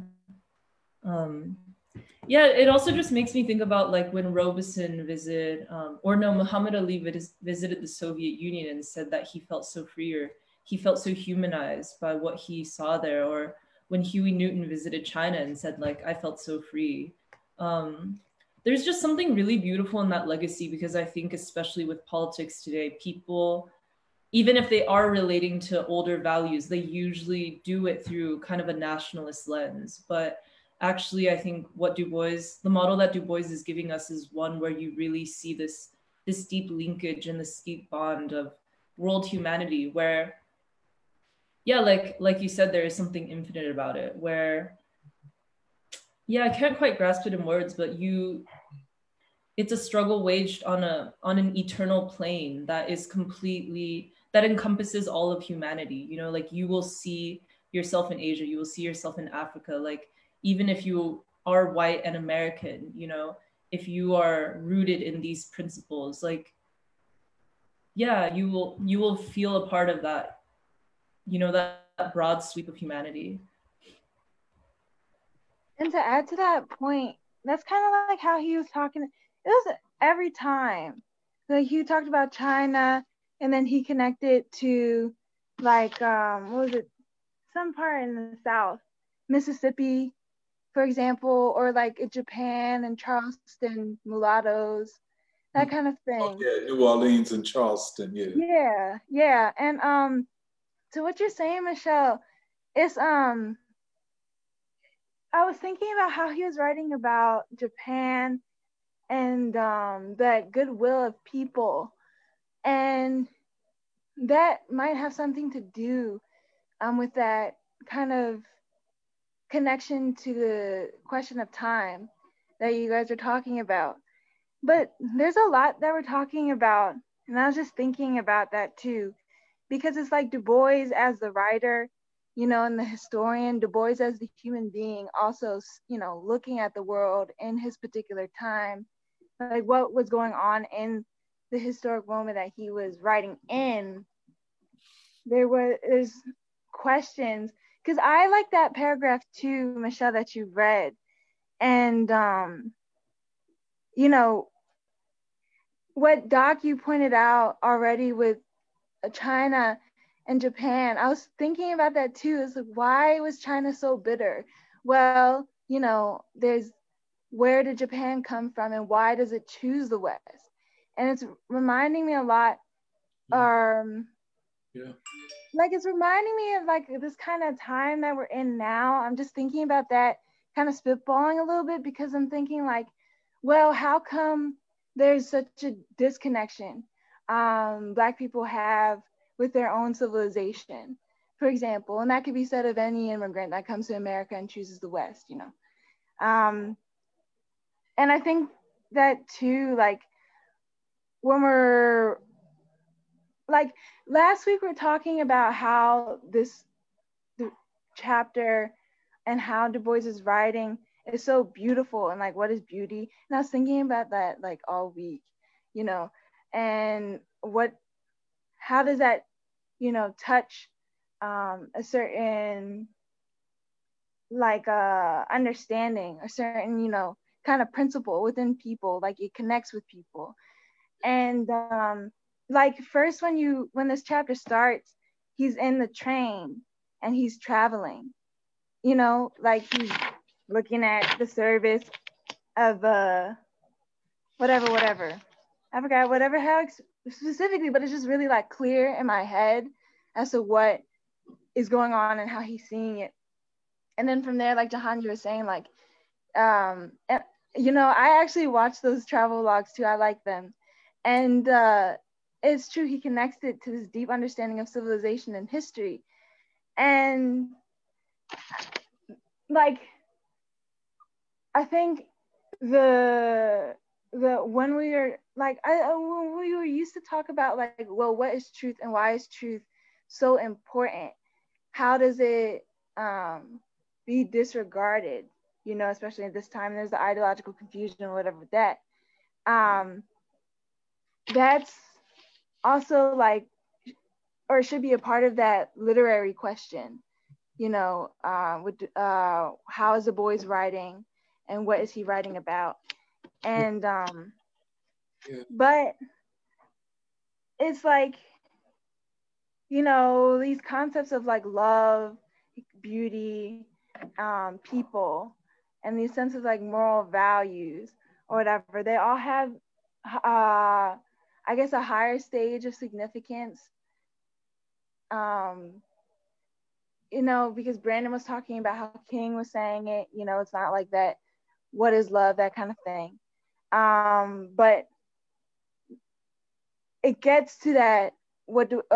already started out with the dictatorship of the people, and how that, well, or that civilizational state, like an understanding of what that is, really seems to be coming through his writing in particular and how he was writing. But also because, like, a question that I have with this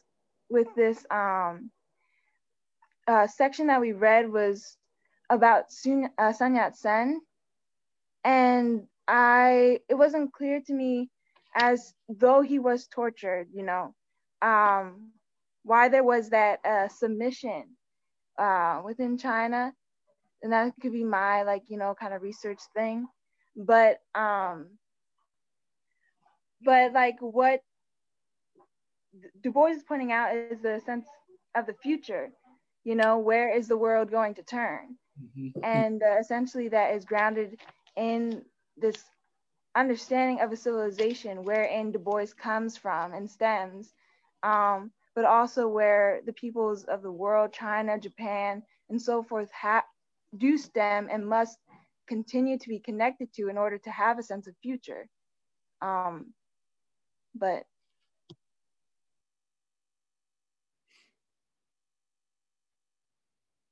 you know, there's something here also. Just on that part that you read, Michelle, about how the world and humanity and history is inconceivable without China.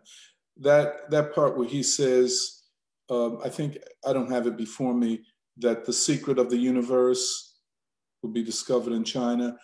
I think he's talking about the human universe. That's what I think he's getting at there, which is very, very important at this time. That I just want to say. The other thing is, I get the sense that Du Bois hoped against hope that Japan would not join Europe in a war against the Soviet Union. You know, and Japan enters that war as, you know, against the Soviet Union, because it wanted to be a part of the repartitioning of the Soviet Union among the Western powers. And that was the point of Germany attacking the Soviet Union and being encouraged in this by Winston Churchill.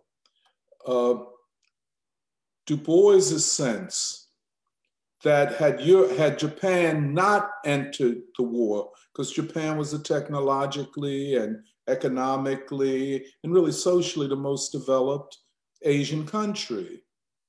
Suppose Japan had not entered the war and had joined with China in, you know, building something new, an all-European co-prosperity zone.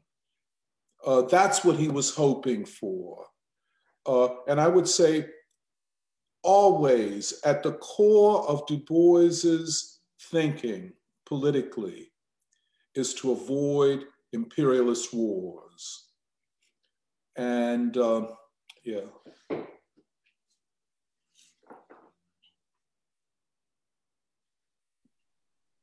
Okay, bring in some more comments. Jacob Harris writes, I feel like Du Bois is introducing us to the world. He brings us so close to the place, people, spirit of China and Japan.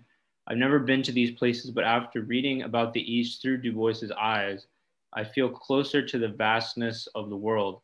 Like I knew the world was big and beautiful, but I didn't know the world and its people were so big and so beautiful. Yeah. Yvonne writes, I was in China in 2008, and among other places, I did go to the Great Wall, Beijing, and Shanghai. I will have to review my many photos, the Du Bois's description of his experiences. Namrata writes to us from India. She says, I think Du Bois's conception of an Asiatic communism is something that will have to be explored for the future. I'm thinking also about Doc's outline of the civilizational state as being a dictatorship of the whole people. I think in India in particular, Nehru and others may have made a mistake in keeping too much of the British parliamentary system. Mm-hmm. Mahatma Gandhi, that is, was suggesting at the time that the Congress be disbanded as a political party and be turned into a service organization. I wonder if he meant as a kind of state carrying out functions of the government and a body that could be organically of and for the people.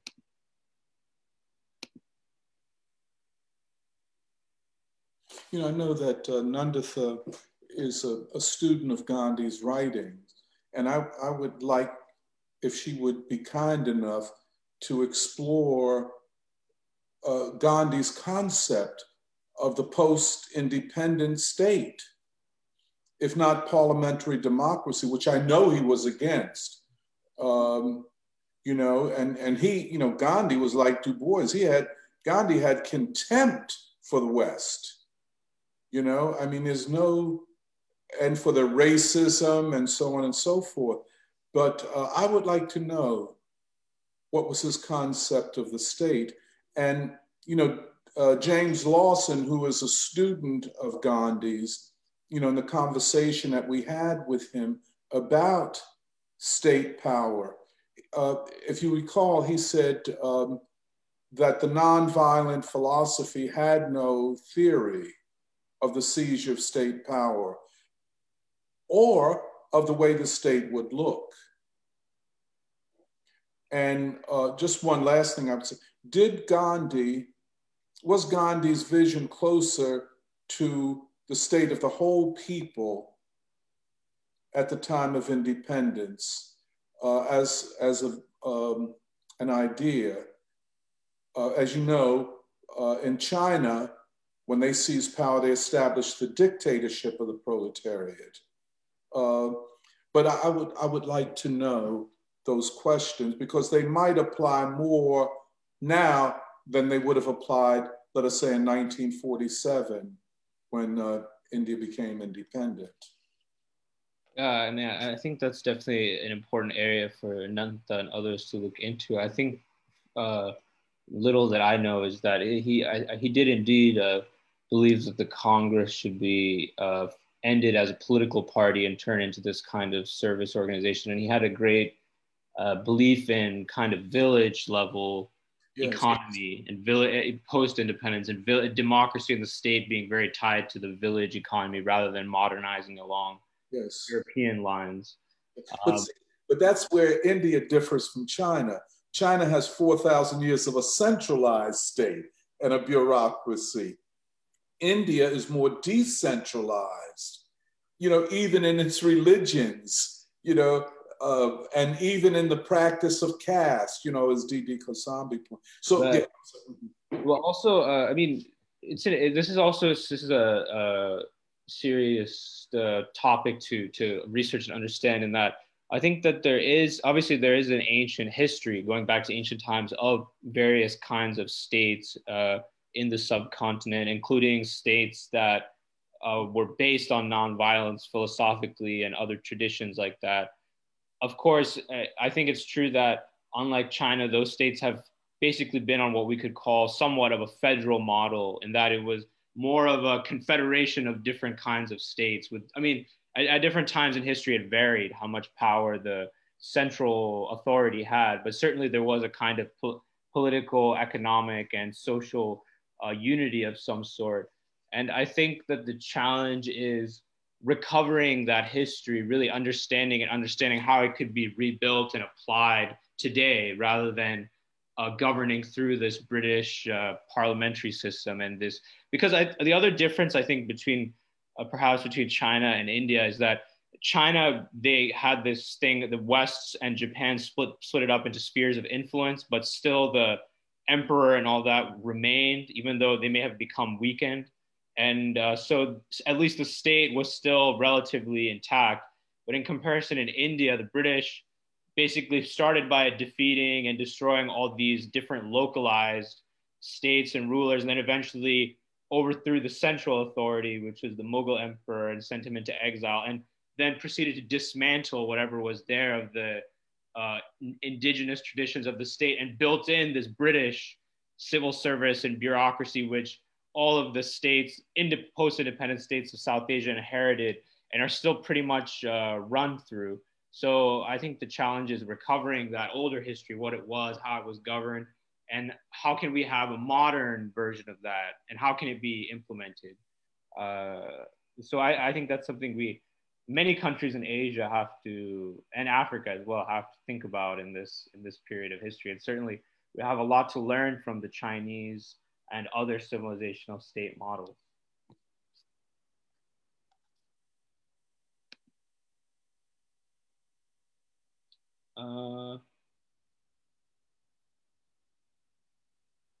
We have another comment by Yvonne. Actually, she's taking us back to some of the reading. She says, I believe that when pursuing the truth, one must know the right questions to ask. Du Bois's 3-hour meeting in Shanghai is an example of the kinds of questions to ask. Reread the 4 questions he poses on page 139 after telling the others about his slave master's education and his travels and of the Negro problem. The first question is, how far do you think Europe can continue to dominate the world? Or how far do you envisage a world whose spiritual center is Asia and the colored races? Actually, Michelle, do you want to maybe turn to page 139 and we could read the other 3 questions? Yeah, so going back to page 139, Du Bois writes, we talked nearly 3 hours. I plunged in recklessly. I told them of my slave ancestors, of my education and travels, of the Negro problem. Then I turned on them and said, how far do you think Europe can continue to dominate the world? Or how far do you envisage a world whose spiritual center is Asia and the colored races? You have escaped from the domination of Europe politically since the World War, at least in part, but how do you propose to escape from the domination of European capital? How are your working classes progressing? Why is it that you hate Japan more than Europe when you have suffered more from England, France, and Germany than from Japan? Yeah, it's very interesting. I mean, the first one is this point about what will be the center of the world in a lot of ways. The second one is basically about, he's almost kind of predicting neocolonialism, because he's saying you've escaped politically from Europe, but what about economically from European capital? And then the third one is about the working class, which is bringing it back to the Marxian socialism questions. And then the final one also is very interesting about why do you hate Japan more than Europe when you have suffered more from England, France, Germany than from Japan? And as I was saying earlier about why I think this is so relevant for today, because I think within Asia, this divisions between different Asians, this is part of the problem, is that people are clinging so much to the kind of just recent history, maybe tensions between India and China, or India and Pakistan, or so on. And you know, the media and so on, everybody's amplifying that and ignoring, basically giving a pass to European colonialism, what the Europeans have done, and ignoring the positive history, you know, between these different Asian societies and states. So I think that it is a very interesting question. And Yvonne is right. I mean, Yvonne always stresses, you have to know which questions to ask. And I think maybe that's why we were saying Du Bois's travelogue is so illuminating, because everywhere he travels, he comes up with the right questions to ask. He thinks very carefully about those questions, you know? I think, you know, the contemporary relevance of this question, why do you hate Japan more than you hate England or Germany or France, you know, in the conflict between India and China, you know, I mean, what is that about? Over borders? I mean, in the large scheme of things, is that what a few miles here or there? I think I would like to see the questions that Du Bois would ask to either a Chinese person in authority or an Indian person in authority? You know, because I don't think anybody can answer that question. Mm-hmm. It does, it's absurd, it's an absurdity. It makes no sense. I'm certain, you know, there's some feelings that go back maybe 50 years, and they, you know, I can understand India's rightful anger at certain things, but China waged border wars against the Soviet Union, but now Russia and China have found a way to practically, to unite on practical matters. But here you get about 40% of the world's population between the two, and they are fighting and threatening, and India's going to support the United States in the Straits of Taiwan. I mean, why? We know, of course, that Gandhi would never permit India to be drawn into an alliance with a Western country against an Asian nation. So I think that question is very important even today under, you know, different countries. Yeah, and you know, the more you look at it, and you look at it through this lens, I mean, the more kind of sad and almost silly it seems, because actually, if you look at the borders themselves, they're all literally drawn by the hands of white men. The India-China border, literal actual name of it is the McMahon line, because McMahon, who was a British Raj official, made a treaty with the Chinese at the time. It's a McMahon line. The border between India and Pakistan, which was the partition border, is called the Radcliffe line, because a British lawyer, Cyril Radcliffe, drew that border, and they've been fighting over, particularly over Kashmir, since. The border between Pakistan and Afghanistan, which has also been controversial for a long time, is called the Durand line, Mortimer Durand, another British official who made an agreement with the Afghan government after the Anglo-Afghan War. So, you know, how can you, you know, have these kinds of nationalist passions and frenzies, which reached a point of sometimes, you know, absurdity over these borders, and ignore the historical continuity? I mean, of course, there's a reasonable amount you can have over your borders, and there's a reasonable amount of suspicion you may have over recent events, but you have to put it into perspective of the relations between Asians and Asians versus the role of Western colonialism in Asia. And certainly in this time with the rise of Asia, you have to understand those points, I think, is very important. And I mean, and the West since then has kept a very close eye on these borders and knows how to try to manipulate them, create tensions, and so on. Yeah. And see, if I could just say one thing, the nation state as a political category is problematic, certainly in Asia, certainly in Africa, with 50 some states, because once you go down that path, what is to prevent new ethnic nations within nations from emerging? The Sikhs, many Sikhs want a partition to have a Sikh nation within India. That's why I think to think in civilization terms is probably a higher order of thinking and imagination. And, you know, I feel a certain happiness when I hear Xi Jinping, you know, talking about China and India and how Buddhism came to China through India and other things like that. So, yeah. Yeah, that was my, oh, go ahead, Meghna. No, go ahead.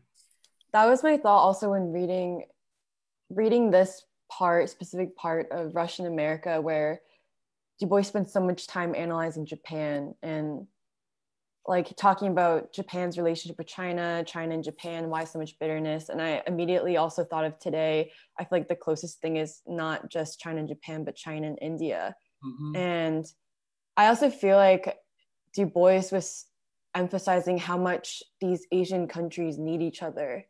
Not even just historically, the rich traditions they have, and the fact that there has been so much cultural exchange, which has made all of the countries so great and beautiful in different ways, but also today, how much they need each other in the face of Western imperialism, in the face of another world war.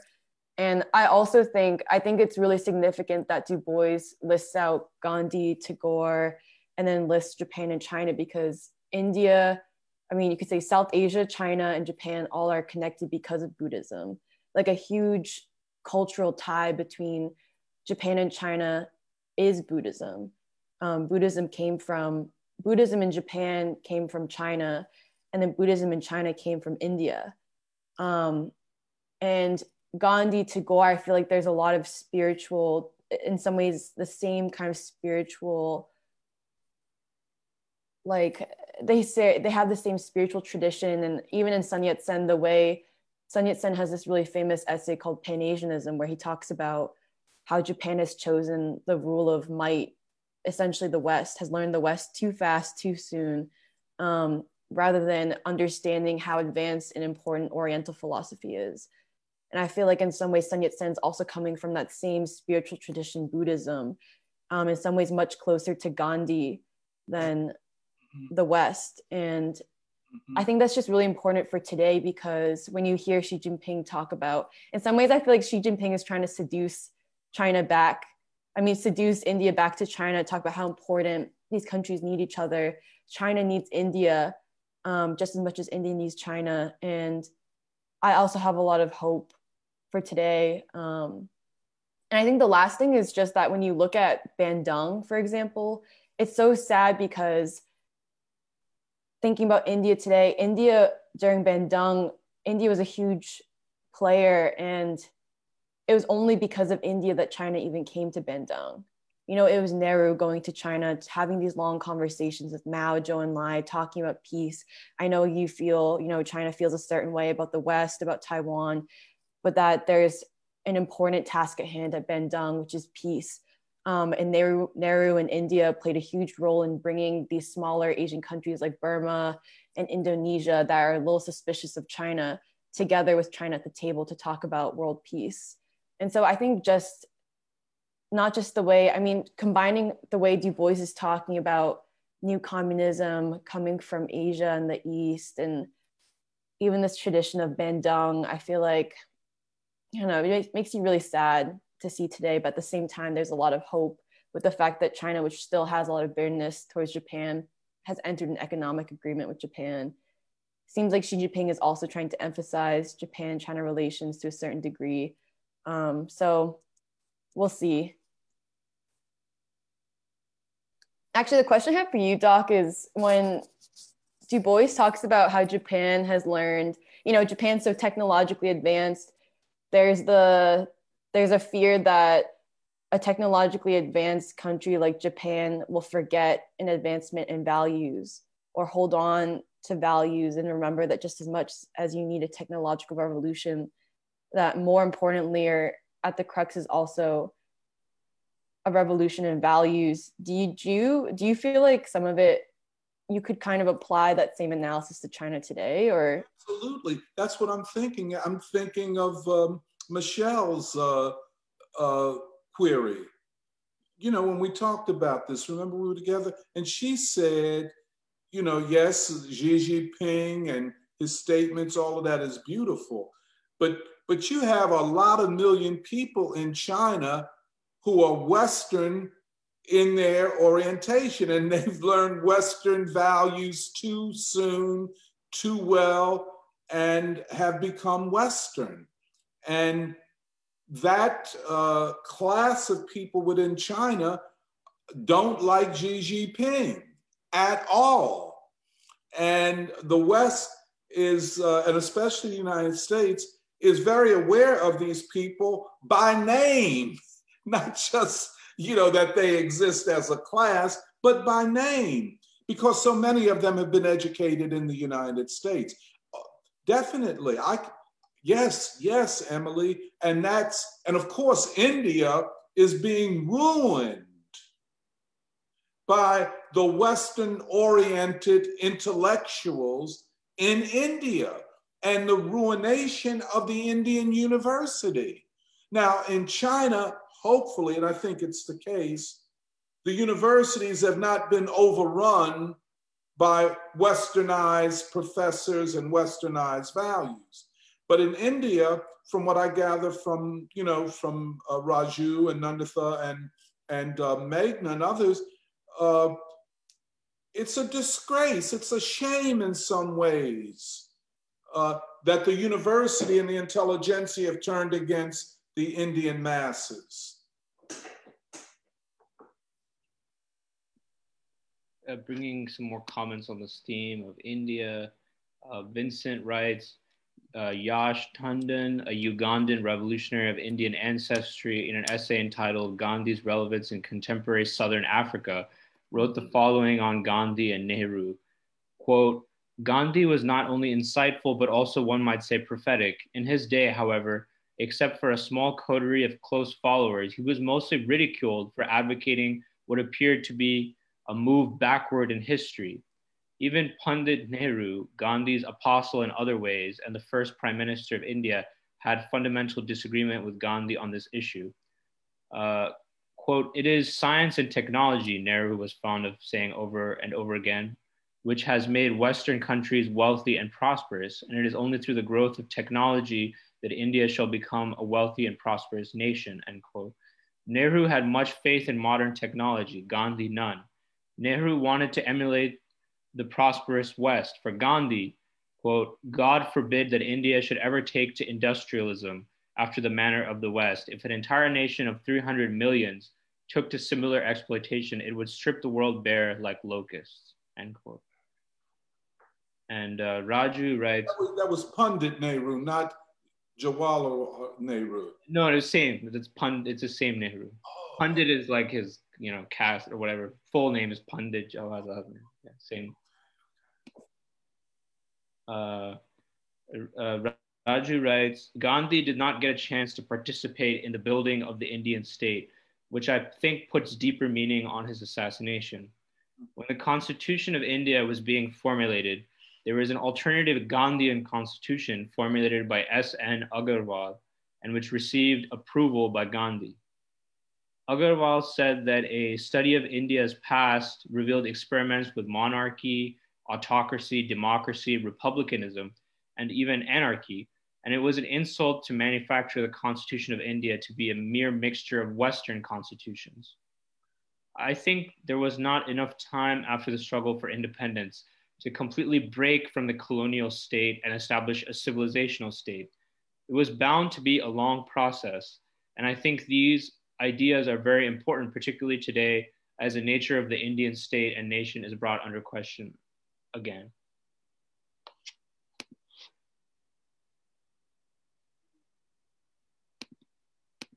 Maybe Purba or Meghna, did you want to add anything to that, respond to that at all? I was actually thinking that one of the attractions of countries like India for, you know, a Western style of government is saying, oh, this is where democracy was born and then it spread. But I feel like democracy, like fascism, has lost its essential meaning in political discourse right now. Because if you ask, what does democracy mean as a system of governing people? Well, Du Bois's answer is very simple. It has two parts. One part is that you strive to achieve the broadest measure of justice for all people and minimize human conflict. So when different kinds of people try to coexist together, there will be conflict. So you try and minimize that. So that is the purpose of democratic government on one hand. On the other hand, there is this deep rooted realization of a democracy that, you know, you get the source of your knowledge and wisdom is the people. These are the two things that I think he focuses on in Of the Ruling of Men when he talks about what democracy means. And if you think about what stands for democracy today, it fails on both counts because it thrives on maximizing human conflict. It pits people against each other through identity politics. It puts a huge wedge where there should be where there should be unity among people. And on the other hand, when you're talking about valuing the wisdom and knowledge that comes from people, from their experiences, it fails miserably too. So now then the question becomes, are we really looking to the West to sort of adopt this kind of a democracy? It seems like a place like India, which has this history, a civilizational history of unity and brotherhood, it seems like the answer is something else. I think the people who are looking to the West are looking to adopt this Western lifestyle, which is rich and decadent, and it's individualistic, so you don't have to think about the rest of the people. And this idea that the attraction is just democratic ideals is a lie. Yeah, that's what I wanted to say. It reminded me of this, yeah. Could you say, what was that text by Du Bois you were referencing? Of the Ruling of Men from Dark Water. Ah. No, it's what's great that you mentioned that definition from, because I think that's very helpful for us, because again, this has been the huge problem, is how, you know, the use of the word democracy has been so, it's been so abused really, and so used for the wrong ends. And like you said, I think you're absolutely right that a lot of it is used today to justify being Western, Western lifestyles and so on in the name of democracy. And like we were saying earlier, you can't discuss, you have to denounce any idea of people's democracy from China or Cuba or so on. That's out of the question. All you have is parliamentary Western style democracy. That's all that's on the table if you're, you know, a supposedly legitimate thinker in Western academy or elsewhere. And what Du Bois describes about Russia that he saw in 1926 and 36 again, I mean, it achieves this definition of democracy that Du Bois is talking about in Dark Water. It achieves that more fully, even though you don't have this party politics and electoral politics, because it's thinking about what people need, what the working classes need, and how does a government provide that to such a huge body of people. So, I mean, democracy as a word loses all meaning when you consider that, yeah. Yeah, I mean, I was also thinking earlier, we were talking about the relationship between India and China and how at that high point of unity, I mean, everything was centered around peace, you know, respect for other people's systems. I think this is also a very democratic concept that centers people, because, I mean, like, without peace, you can't develop, you can't bring democracy to people, you can't help them. And I know Indira Gandhi always used to say, we have promises to keep. You know, that was always part of her, like this, the kind of thing she would say in the non-aligned movement. We need peace because we have to do right by these people. We have to erase the legacy of colonialism. And so this kind of warmongering, you know, in favor of pettiness, it's really a way, it's a way of not centering the people, because I mean, that's just, you know, human beings 101, when you ask them what they want. I mean, most people who are not, you know, driven crazy by greed, they want peace. They want to be free to live their lives. And, you know, everybody can do what as they please, as long as people can flourish and, you know, they can do what they're meant to do. Yeah. Bring in some more comments.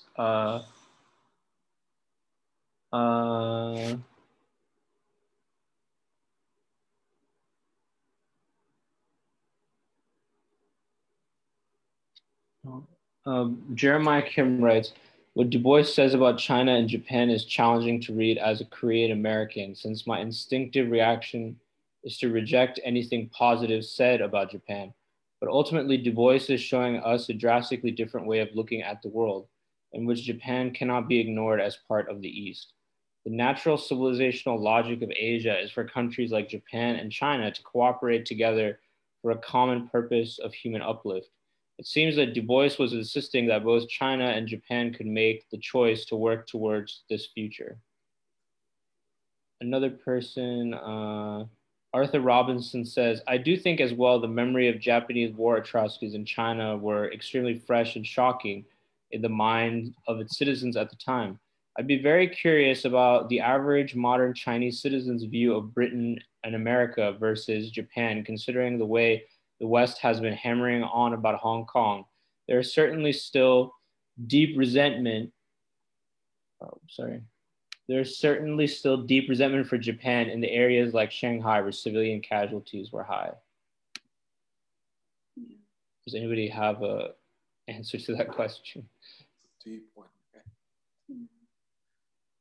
Well, I just think this is really the benefit of the Black perspective on the world. Like, you always know what the primary contradiction is, even if you can't. I mean, it kind of goes back to the Dark Princess, like what geography are you rooted in? How are you seeing things? You know, and you can see the whole world from the Black Belt of America. You're both connected to the world, but you're also connected to industry and, you know, the center of war. And so, I mean, it just gives a kind of clarity about some of these questions. I even remember we were watching, we were in a restaurant with you, Doc, and we were watching the border crossings or the border ceremony between India and Pakistan.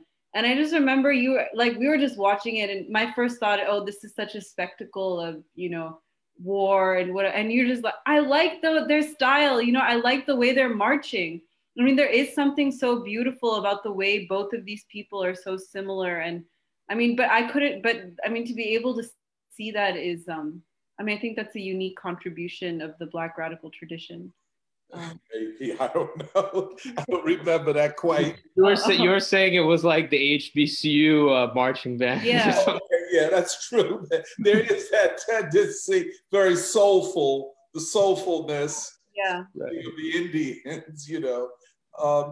But yeah. But see, this question, I think every Asian society, which is now producing these westernized elites. And this is a big question for the state. You know, we all need educated, technologically gifted people. You know, the world is, production is going to be dominated by computers and robots and artificial intelligence and other things. I mean, you know, this is the world we're living in. But do you have to give everything about yourself up? Literally. Do you have to become white to access this? That's what is so disturbing to me, just looking from the outside. And I was made more acutely aware of this, you know, by Emily and Michelle, especially Michelle, who says, yeah, but I got questions. Here's Xi Jinping, I'm down, I like it, that's her talking. But hey, you know, that's not the whole story. You got a whole lot of Trojan horses or traitors within the ranks who are just waiting for the right opportunity to throw a wrench in the gears of the whole thing. This is a big problem. I just don't know how to answer it, because these are viruses of neocolonialism. You know, even if you have your own capitalists, but then you have the values that compromise the society's independence as a culture, as a civilization. Yeah, this is why I've been thinking about, you know, the role of the Asian American in this time very much, and especially what it means that we are anchored in America. We look to the Black radical tradition for ideological clarity, because sometimes it seems that the Asian elite are better at being Western than even the Asian Americans are. You know, they wear the most luxurious brands. It's almost, you know, they mimic Western ways in the most extreme sense, and it's almost, you know, unbelievable or even caricature-ish. Meanwhile, you know, I think we're in a historic moment when a lot of Asian Americans are ready to look beyond what the West has to offer, or, you know, give up or look beyond some of the spoils of whiteness to which, you know, they have been so yoked in previous decades. And yeah, throughout this conversation, especially after what Meghna and Doc, you had just said about the Black Belt and kind of the thought that is furnished in Dark Princess, like, it makes me think a lot about, yeah, just what the role of America is in all of this. And yeah, coming back to the Asian American, I think the responsibility will be to furnish this very clear understanding of the contradictions of empire, you know, the synthesis of war, war, industry, race, you know, class struggle, which you can really see through the eyes of like the Black Belt. Yeah, and then it also makes me, you know, something that's been on my mind since your framing at the beginning of Preschool Doc was this question of Philadelphia and the dictatorship of the proletariat and genuine democracy, and how a civilizational state can be made. And it's too much for me to provide a coherent, you know, formulation toward right now. But yeah, I've been thinking about Philadelphia a lot and how, you know, we are rooted in Philadelphia. And for someone like me, so much of my own ideological development has only been made possible by being in the city, where you can see all of these different forces, where you can see the Black worker, you can see, yeah, you can see something so clear in the city here. Yeah, and you know, how so many people just get it so wrong in a city like Philadelphia, where they think that progressivism means, you know, defund the police, or ACAB, or defend the vote, or anti-Trump. But yeah, I want to better understand. It's also something I want to ask you guys, like how the conditions for democracy can be made in a city like Philadelphia, or in America in this time.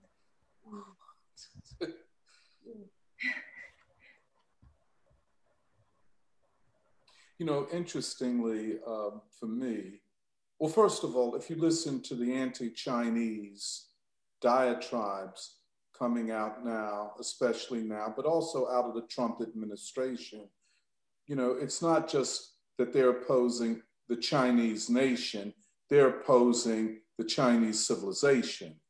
And they see it as a threat to Western or white civilization.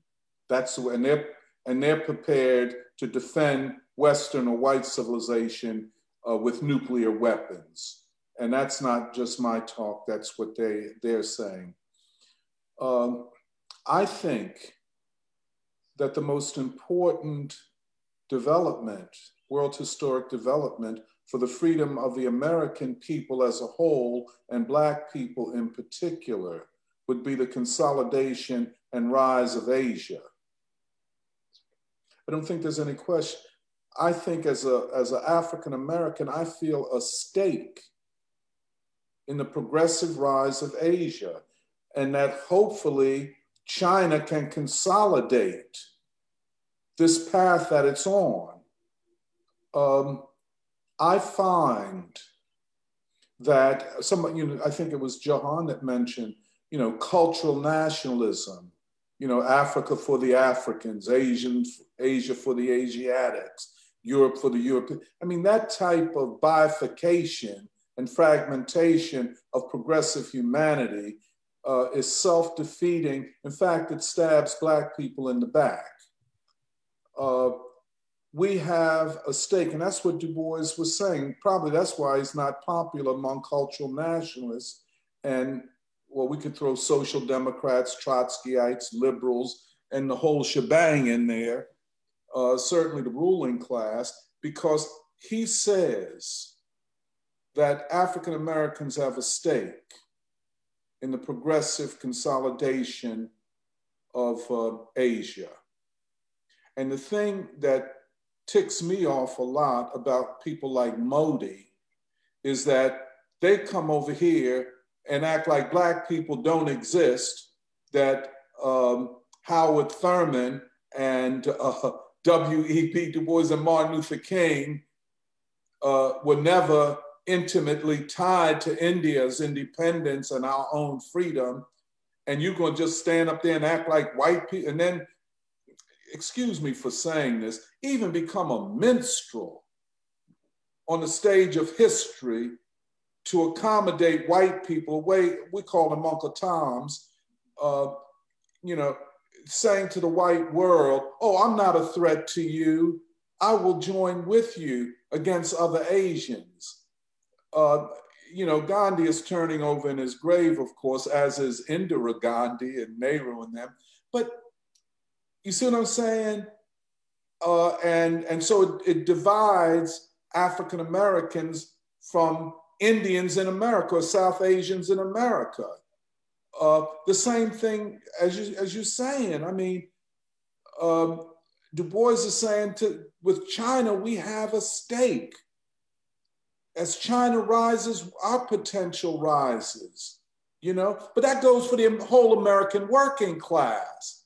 Communism in China benefits the working class rather than the opposite. But then you have all of these white Chinese or white acting Chinese who are minstrels, who mislead and misguide people's perception of China. You would think that China is a white nation ruled by a dictator who was against the Chinese people. But, you know, so I agree with you, we gotta work that out. We have to work that out and differentiate between the pro-West, pro-white civilization Asians and the Asians who are trying to build a future that is not based upon Western hegemony.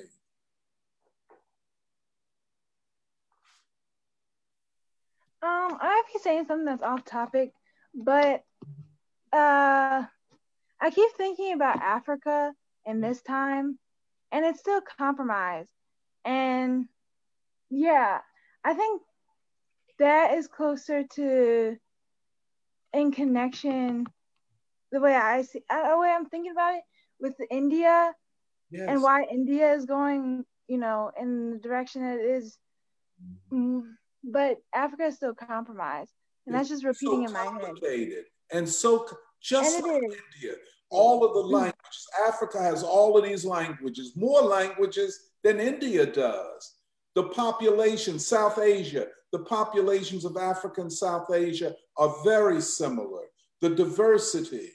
And the other thing is, even more than in South Asia, the nation state is an obstacle to progress on the African continent.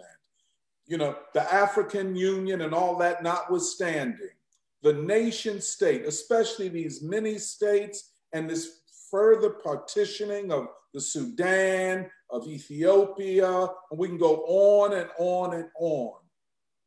That's why the multi-civilizational state has to be envisioned or imagined for the African continent. Yeah. I'm sorry to have interrupted you, Sarah. I just wanted to. Right. Oh, go ahead, sir. No, I guess I do have something more to say, but it was just that I guess that question is coming up in my head because it might be similar to what you're pointing out with Michelle, like, okay, Xi Jinping, you know, and that kind of like, if China is going to be, you know, out-capitaling capital, like Du Bois is already writing about, well, what does that mean and what direction that people, you know, what is that, where is that going? It is a good thing to think about that connection between India and China, but without Africa, it's still like you still have submerged people. The imperialism is still having a hand. Right. No, you're right. You're right, Sarah. A submerged continent. Yes. All right, some more comments. First, Nanta corrected something I said earlier about Pandit Nehru, that Pandit is not his family or caste name, but an honorific title you received. Yeah, as a teacher. As a teacher, yeah. I got confused because it is some people's family names. But anyway, Jeremiah has a comment about democracy. He writes, Jeremiah Kim writes, our discussion on democracy continues to be relevant given that Time Magazine just published a long celebratory article about how labor, big business, Silicon Valley, and the establishment left formed a concrete alliance to protect, quote, protect American democracy in the last election. It is described as a, quote, well-funded cabal of powerful people ranging across industries and ideologies, working together behind the scenes to influence perceptions, change rules and laws, steer media coverage, and control the flow of information. They were not rigging the election, they were fortifying it, end quote. And that quote is from Time magazine, I think one of their recent articles. And it's very interesting because one, I mean, free school has been kind of saying— oh, thank you, surprise, surprise. Go ahead, sorry, Joe. I'm also thinking back to how Du Bois talks about San Francisco as St. Francis the Poor. Yes. And in some ways it still is accurate. I mean, this it has a super elite, well-to-do managerial class, but it still has this immense poverty, gentrification, extreme cost of living. And interestingly, like you were saying with Modi or other kind of reactionary leaders, that's usually where they go when they visit the US. They go to Washington, but then they also go over to Silicon Valley, meet with the heads of Facebook, Google, all that type of stuff. And, you know, they're involved in all kinds of nefarious things, undermining democracy all around the world, and now also undermining any semblance of democracy and the power of the working class here at home. Absolutely. So yeah, thanks Jeremiah for raising that. I would definitely— that Time magazine, I haven't finished, I can't finish it. You know, it's like me saying, I told you. I mean, that's what we were saying, a cabal. The regime had united and are still united even in the conditions of a civil war or something close to a civil war in this country. I mean, you know what sides of what's, you know, what's what, and it's divided. But that article said it all. And I would throw in there, and this is probably will get me, you know, I don't think thrown off of Zoom, throw me off of Zoom, not, but look, the Black Lives Matter, that wasn't a civil rights movement at all. That was an organization from above, a movement from above, which was more like a color revolution or a regime change, which ended appropriately a month before the election, not to clutter the people's minds with Black Lives Matter when you have to vote now. I mean, has anybody heard anything about the 1619 Project lately? I mean, this is, you can see it's all engineered. And that's what they said in that article. And they didn't tell it all in there, of course, you know. Right.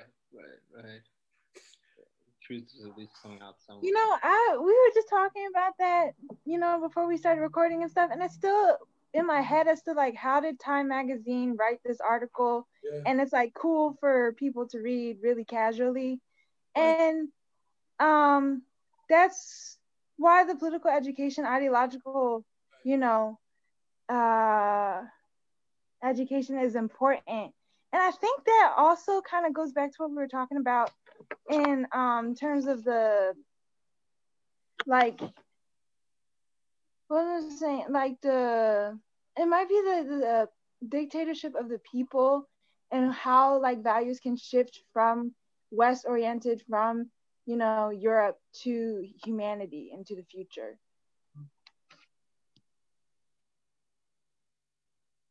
Yeah, well, you know, that article, the message in that article is the means justify the ends. Even if we use undemocratic, autocratic, very sneaky and bad faith means, lying means, you know, undemocratic means, we save democracy. It don't happen that way. You have institutionalized autocracy, and it's coming through the liberals, you know, the identity politicians, etc.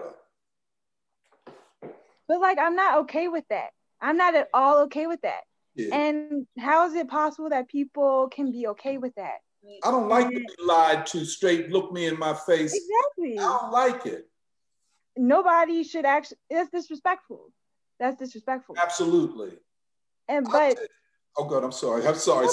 No, go ahead. I mean, it's just like the same. I just took the attitude. I mean, I'm getting my blood pressure down. I said, I just chill for a while.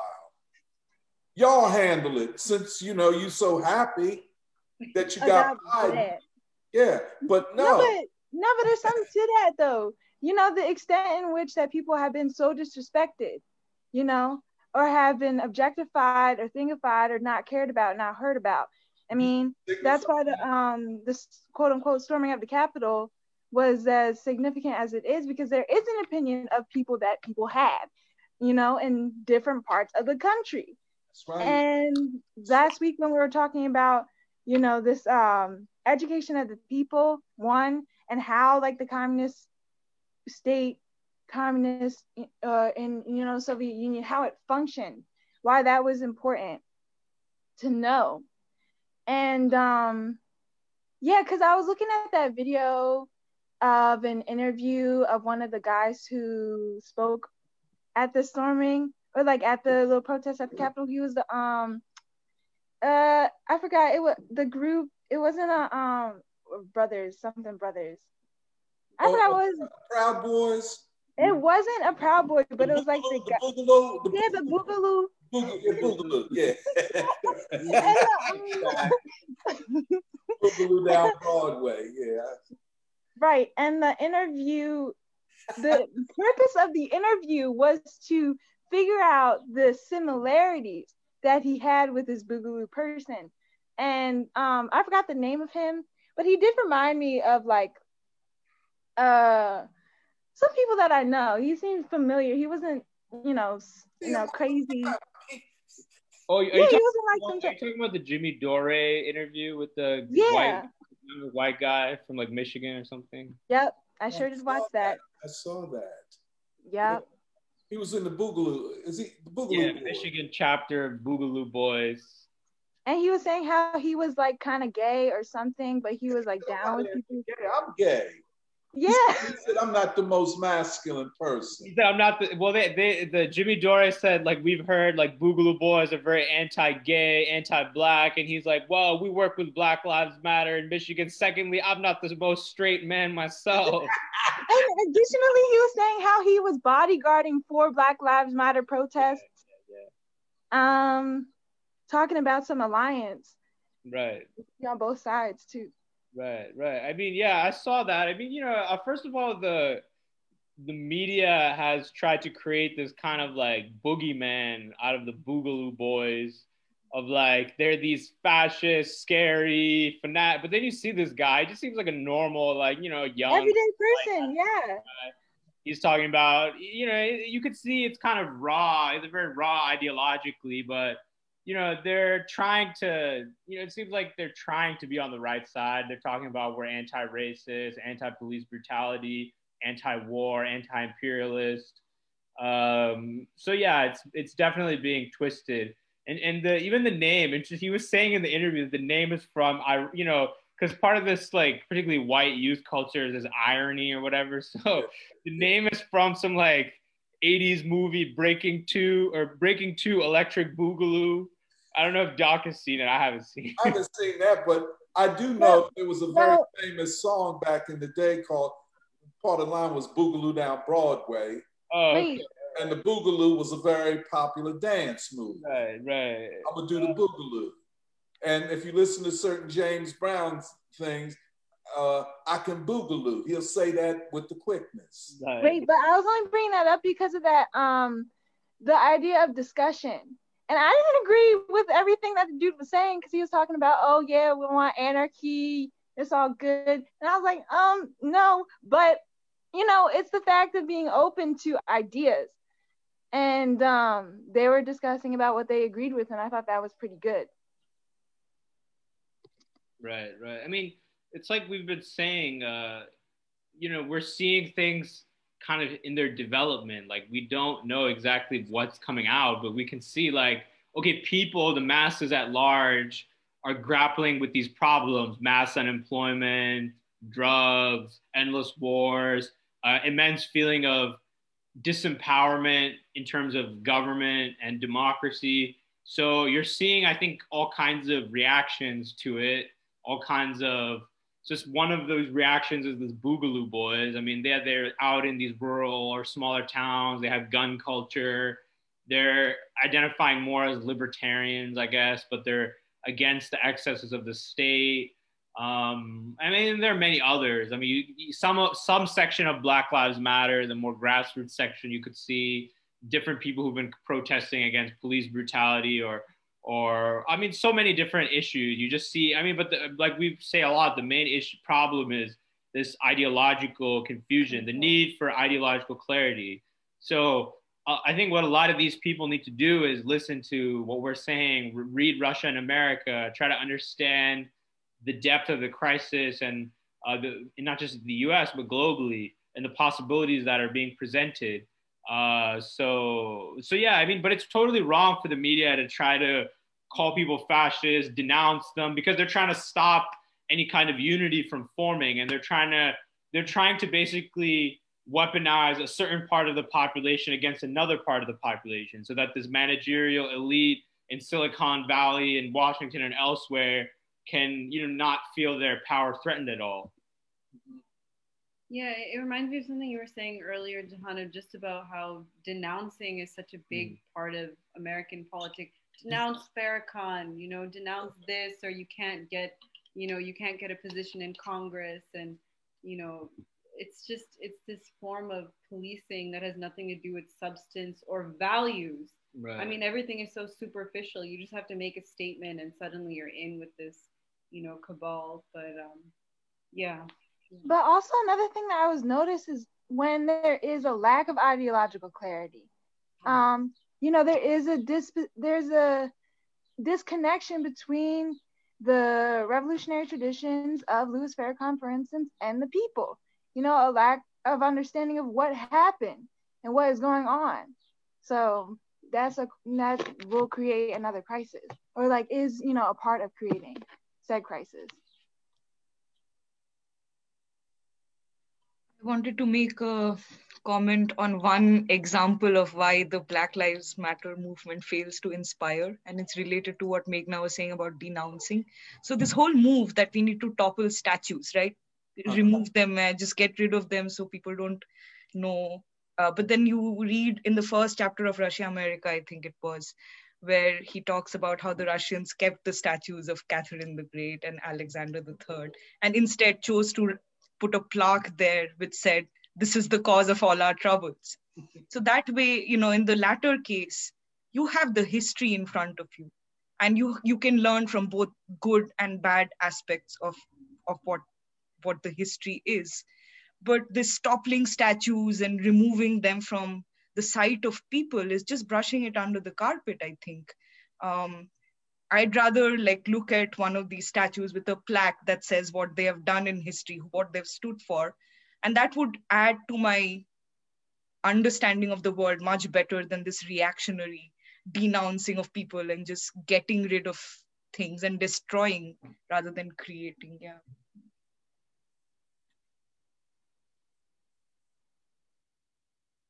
Yes. You know, when you look at what is called the Black Lives Matter movement, first of all, to call what happened over the summer a mass rebellion, a mass uprising, no, it wasn't. It was not that. And I don't care how many thousands of people were in the street. You have to ask, who were these people? You know, a Black Lives Matter movement that doesn't have that many Black people in it. You know, I'm from Philadelphia. I'll say it over and over again. I can't remember when I was not in some demonstration against police brutality. I don't remember. I don't remember any of these marches being majority white until this summer. And all of these people in a lockdown. So it means that social media and the corporate media had to foment something. It was a from above movement. And we cannot separate the participants in those movements from the gentrification thing that's going on. And that's why cancel culture is so important, because it is a way of protecting the elites from the critique of the non-elites. I can cancel you. I don't have to hear you. And the thing that's so kind of disturbing is how, and I put quotes, I always have to put quotes, the left is so guided by the politics of the elites, the, how would you call them, the administrative, bureaucratic, intellectual elites, and how much of the left willingly targets their discourses to university-educated, primarily white people, even when they call themselves Black. It's like they're consciously talking to, you know, university-educated Black, white people, and some Blacks, but this cosmopolitan elite, while at the same time claiming that the white working class are bankrupt and have, in the course of making that claim, bypassed the Black working class. You see what I'm saying? So, I mean, we're in a conundrum. We're in a deep conundrum, I think. And yeah, it requires a lot of strength to deal with the machinations and BS, and how much control the elite has over thinking in this society. Yeah, Doc, I think it goes back to what you had brought up earlier about the role of the state and how the genuine progressive has to strive to understand the state and its ensuing machinations like very, very closely, because I've also been thinking about Black Lives Matter in Philadelphia in 2020 in particular, because it was a city that even got national attention, you know, in how prolific its protest culture was.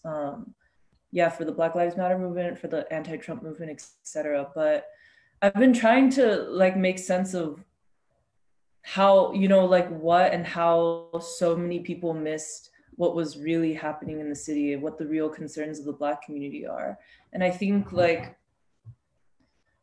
you said, I think one of the biggest problem with the Black Lives Matter protesters, for example, is that even the solutions that they propose, which might be well-meaning, like let's say more opportunity, like supporting Black business, community fridges, and affordable housing, like they paper over this belief in the dictatorship of the proletariat or an involvement in making that a reality where the Black community through its own uplift can determine the means, the means of their own community. Like, It's, I can't quite put it into words yet, but it's a very, very different way of like, you know, it's not just pitting the community or seeing them as victims, but rather conferring to this great legacy that the community itself has, especially in a city like Philadelphia.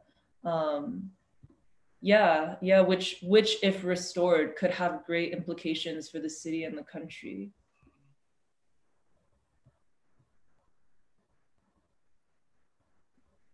Yeah, again, this point about ideological control is very important.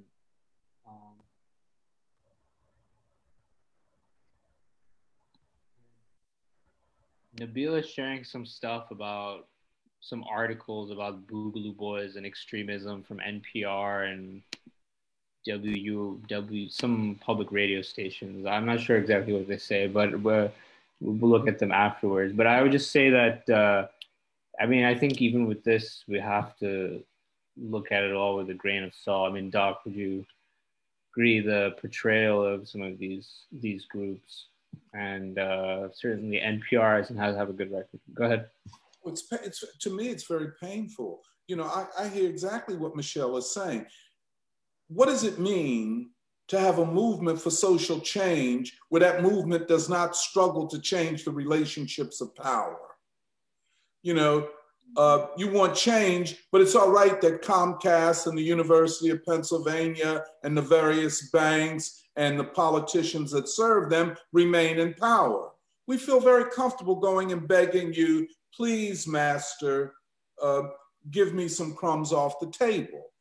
A real social movement at this time must be a movement for power, or at least a movement that challenges the institutions of power. That's why I find it a little bit difficult, I mean, very difficult, to be just out and out attacking the attackers on the Congress on January 6th. I know it was a mixed bag. There were probably agent provocateurs and other things in there.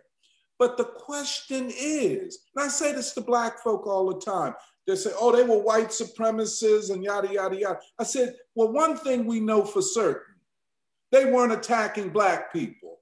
When they went in there, the people whose names they called out, it wasn't Maxine Waters, it wasn't any Black congressman or woman or senator. They called out the names of powerful white men and women.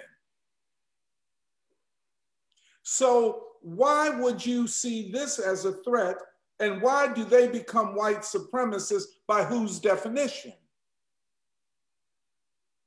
I mean, this is all out of order, and the people have not yet found their voices. They've not yet found it, and the ruling class are taking advantage of the situation to impose a real harsh, repressive dictatorship with the support and assistance of the left. Mm.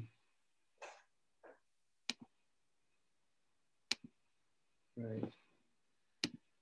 Well, that's it for comments right now, but it's an important point about how the left is playing this allied role to the ruling class, trying to be the left hand of the ruling class. Yes, yes. In a lot of ways, to paraphrase Stalin, but in the name of democracy. Right, in the name of democracy. That's when it gets really tricky. Right, right. Because everybody wants democracy, just like everybody wants freedom. Right, racial equality or equity. We all want that, yeah, or as they call it today, equity, racial equity, you know what I'm saying? We all want these things. These are the highest values we can strive for. But what is the context? And whose democracy? And whose definition?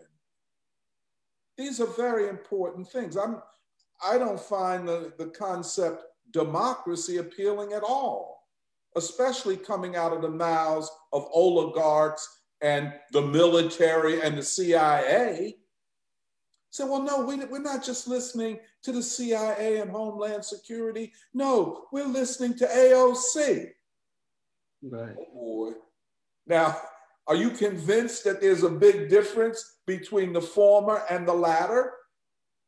There might be a deeper connection than you're aware of.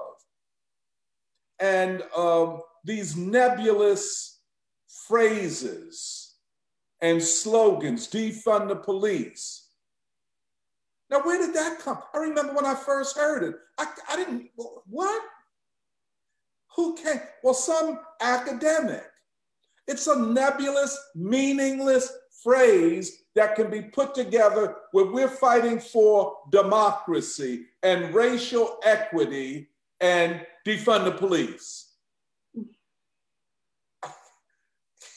And then on top of that, a movement that is not organic from the people who suffer, but comes from an elite who says, this is what the movement is. And then I'm like Serafina, you know, I mean, you can lie to me, but don't look me in the face and lie and tell me that, oh yeah, this is, you should accept this or else I'm gonna cancel you. Yeah, accept the big lie or the threat of cancellation is held over your head.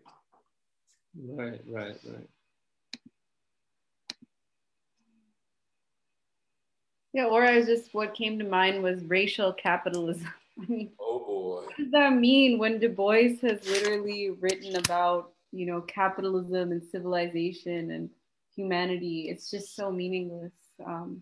Just right. All the host of BS. That's making a big comeback, racial capitalism. I think there was some big article in Boston Review recently about some anniversary of Cedric Robinson's Black Marxism and, you know, how important this racial capitalism thesis is for understanding the Trump movement, et cetera, and somebody I saw on Facebook, I don't know if it's true, I was gonna ask you, Doc, actually. Somebody was saying that that book was actually funded by the Ford Foundation and a lot of Cedric Robinson's research.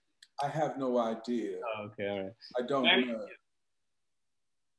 But regardless, I mean, it's been promoted a lot in academia and right now. Mm-hmm. Yeah, and it's very trendy in activist circles. Like that's supposed to be that's becoming the most like accepted or mainstream black left kind of take is like, okay, I'm talking about racial capitalism, or some people add patriarchal racial capitalism. Yeah, definitely. You know, I'm trying to somehow squeeze in some remnant of Marxism with identity politics and try to give it a black face and use it to basically, again, promote whatever narrative is convenient right now to the liberals and the ruling class at the end of the day. So yeah, I mean, it's something we've talked about, but yeah, definitely. Well, isn't it interesting that the billionaire class, Bezos and all the rest, are funding research institutes that study racial capitalism? Right. I mean, now I know that all systems have the seeds of their own destruction, you know, based on their contradiction, but I've never heard the ruling class, and certainly those at the pinnacle of the ruling class in any system, of funding research about how to bring them down. So obviously, the racial capitalist slogan is not about changing the power relationships. And I agree with Purba. You know, okay, let me tear down every statue of every racist in the United States, you know, and so on. What has fundamentally changed politically or ideologically? The same people are in charge. And oh, by the way, you know, that Time magazine article indicated that had Trump been reelected, they were prepared to unleash Black Lives Matter in rioting in the cities. Well, I think we knew that already. You know, it's, come on. Who is engineering all of this? And that's what we have to know at every, you know, Yvonne talks about, ask the right questions. One of the questions you always, who's behind this and whose interest is it serving? Right. That is the big question. So yeah, we're, no more comments right now. We're heading towards 1:30, so should we? As they say, it's time to eat. All right. I mean, that's what Raju would say. Well, I mean, most people's bodies might be saying right now. Yeah. But anyway, I think we covered a lot of ground today, and the reading was excellent, and I certainly learned a lot. So Jahan, next week, are we going to continue? Yeah, I think so. I mean, barring, we always have to give the disclaimer, barring any important political developments, we will be planned to continue on to chapter 5. I will send the exact page numbers via email and Facebook, but we've basically realized that reading about 25 pages at a time is a good amount for each session. So we'll plan to read roughly the first 25 pages of chapter 5, which I think is about Roosevelt and the politics in the U.S. During this 1930s and 40s, And we'll be interested to see how Du Bois is going to discuss that after this great discussion of Asia and Russia, yeah, and so on. So, could I make a shout out to Jeremiah Kim? Sure. And ask him if he would write a critique review of that Time magazine article, fleshing it out. Sure, I think he's uniquely qualified to bring it down, right, to expose what it's all about. All right. Well, Jeremiah, you heard it here. Yeah. We'll announce next week if he's taken up the task or not. I think he's with his family right now. He can text me. He knows how to get in touch. But we will make a formal announcement next week. Okay. Okay. Sounds good. So yeah, well, thanks for all the people on the live stream, all the participants. Appreciate you joining. Great to have you, Purba, first time. Yeah, man. And from all the way out there. And thanks to everybody who watched and commented. And we'll see you next week, same time, same place. Thanks.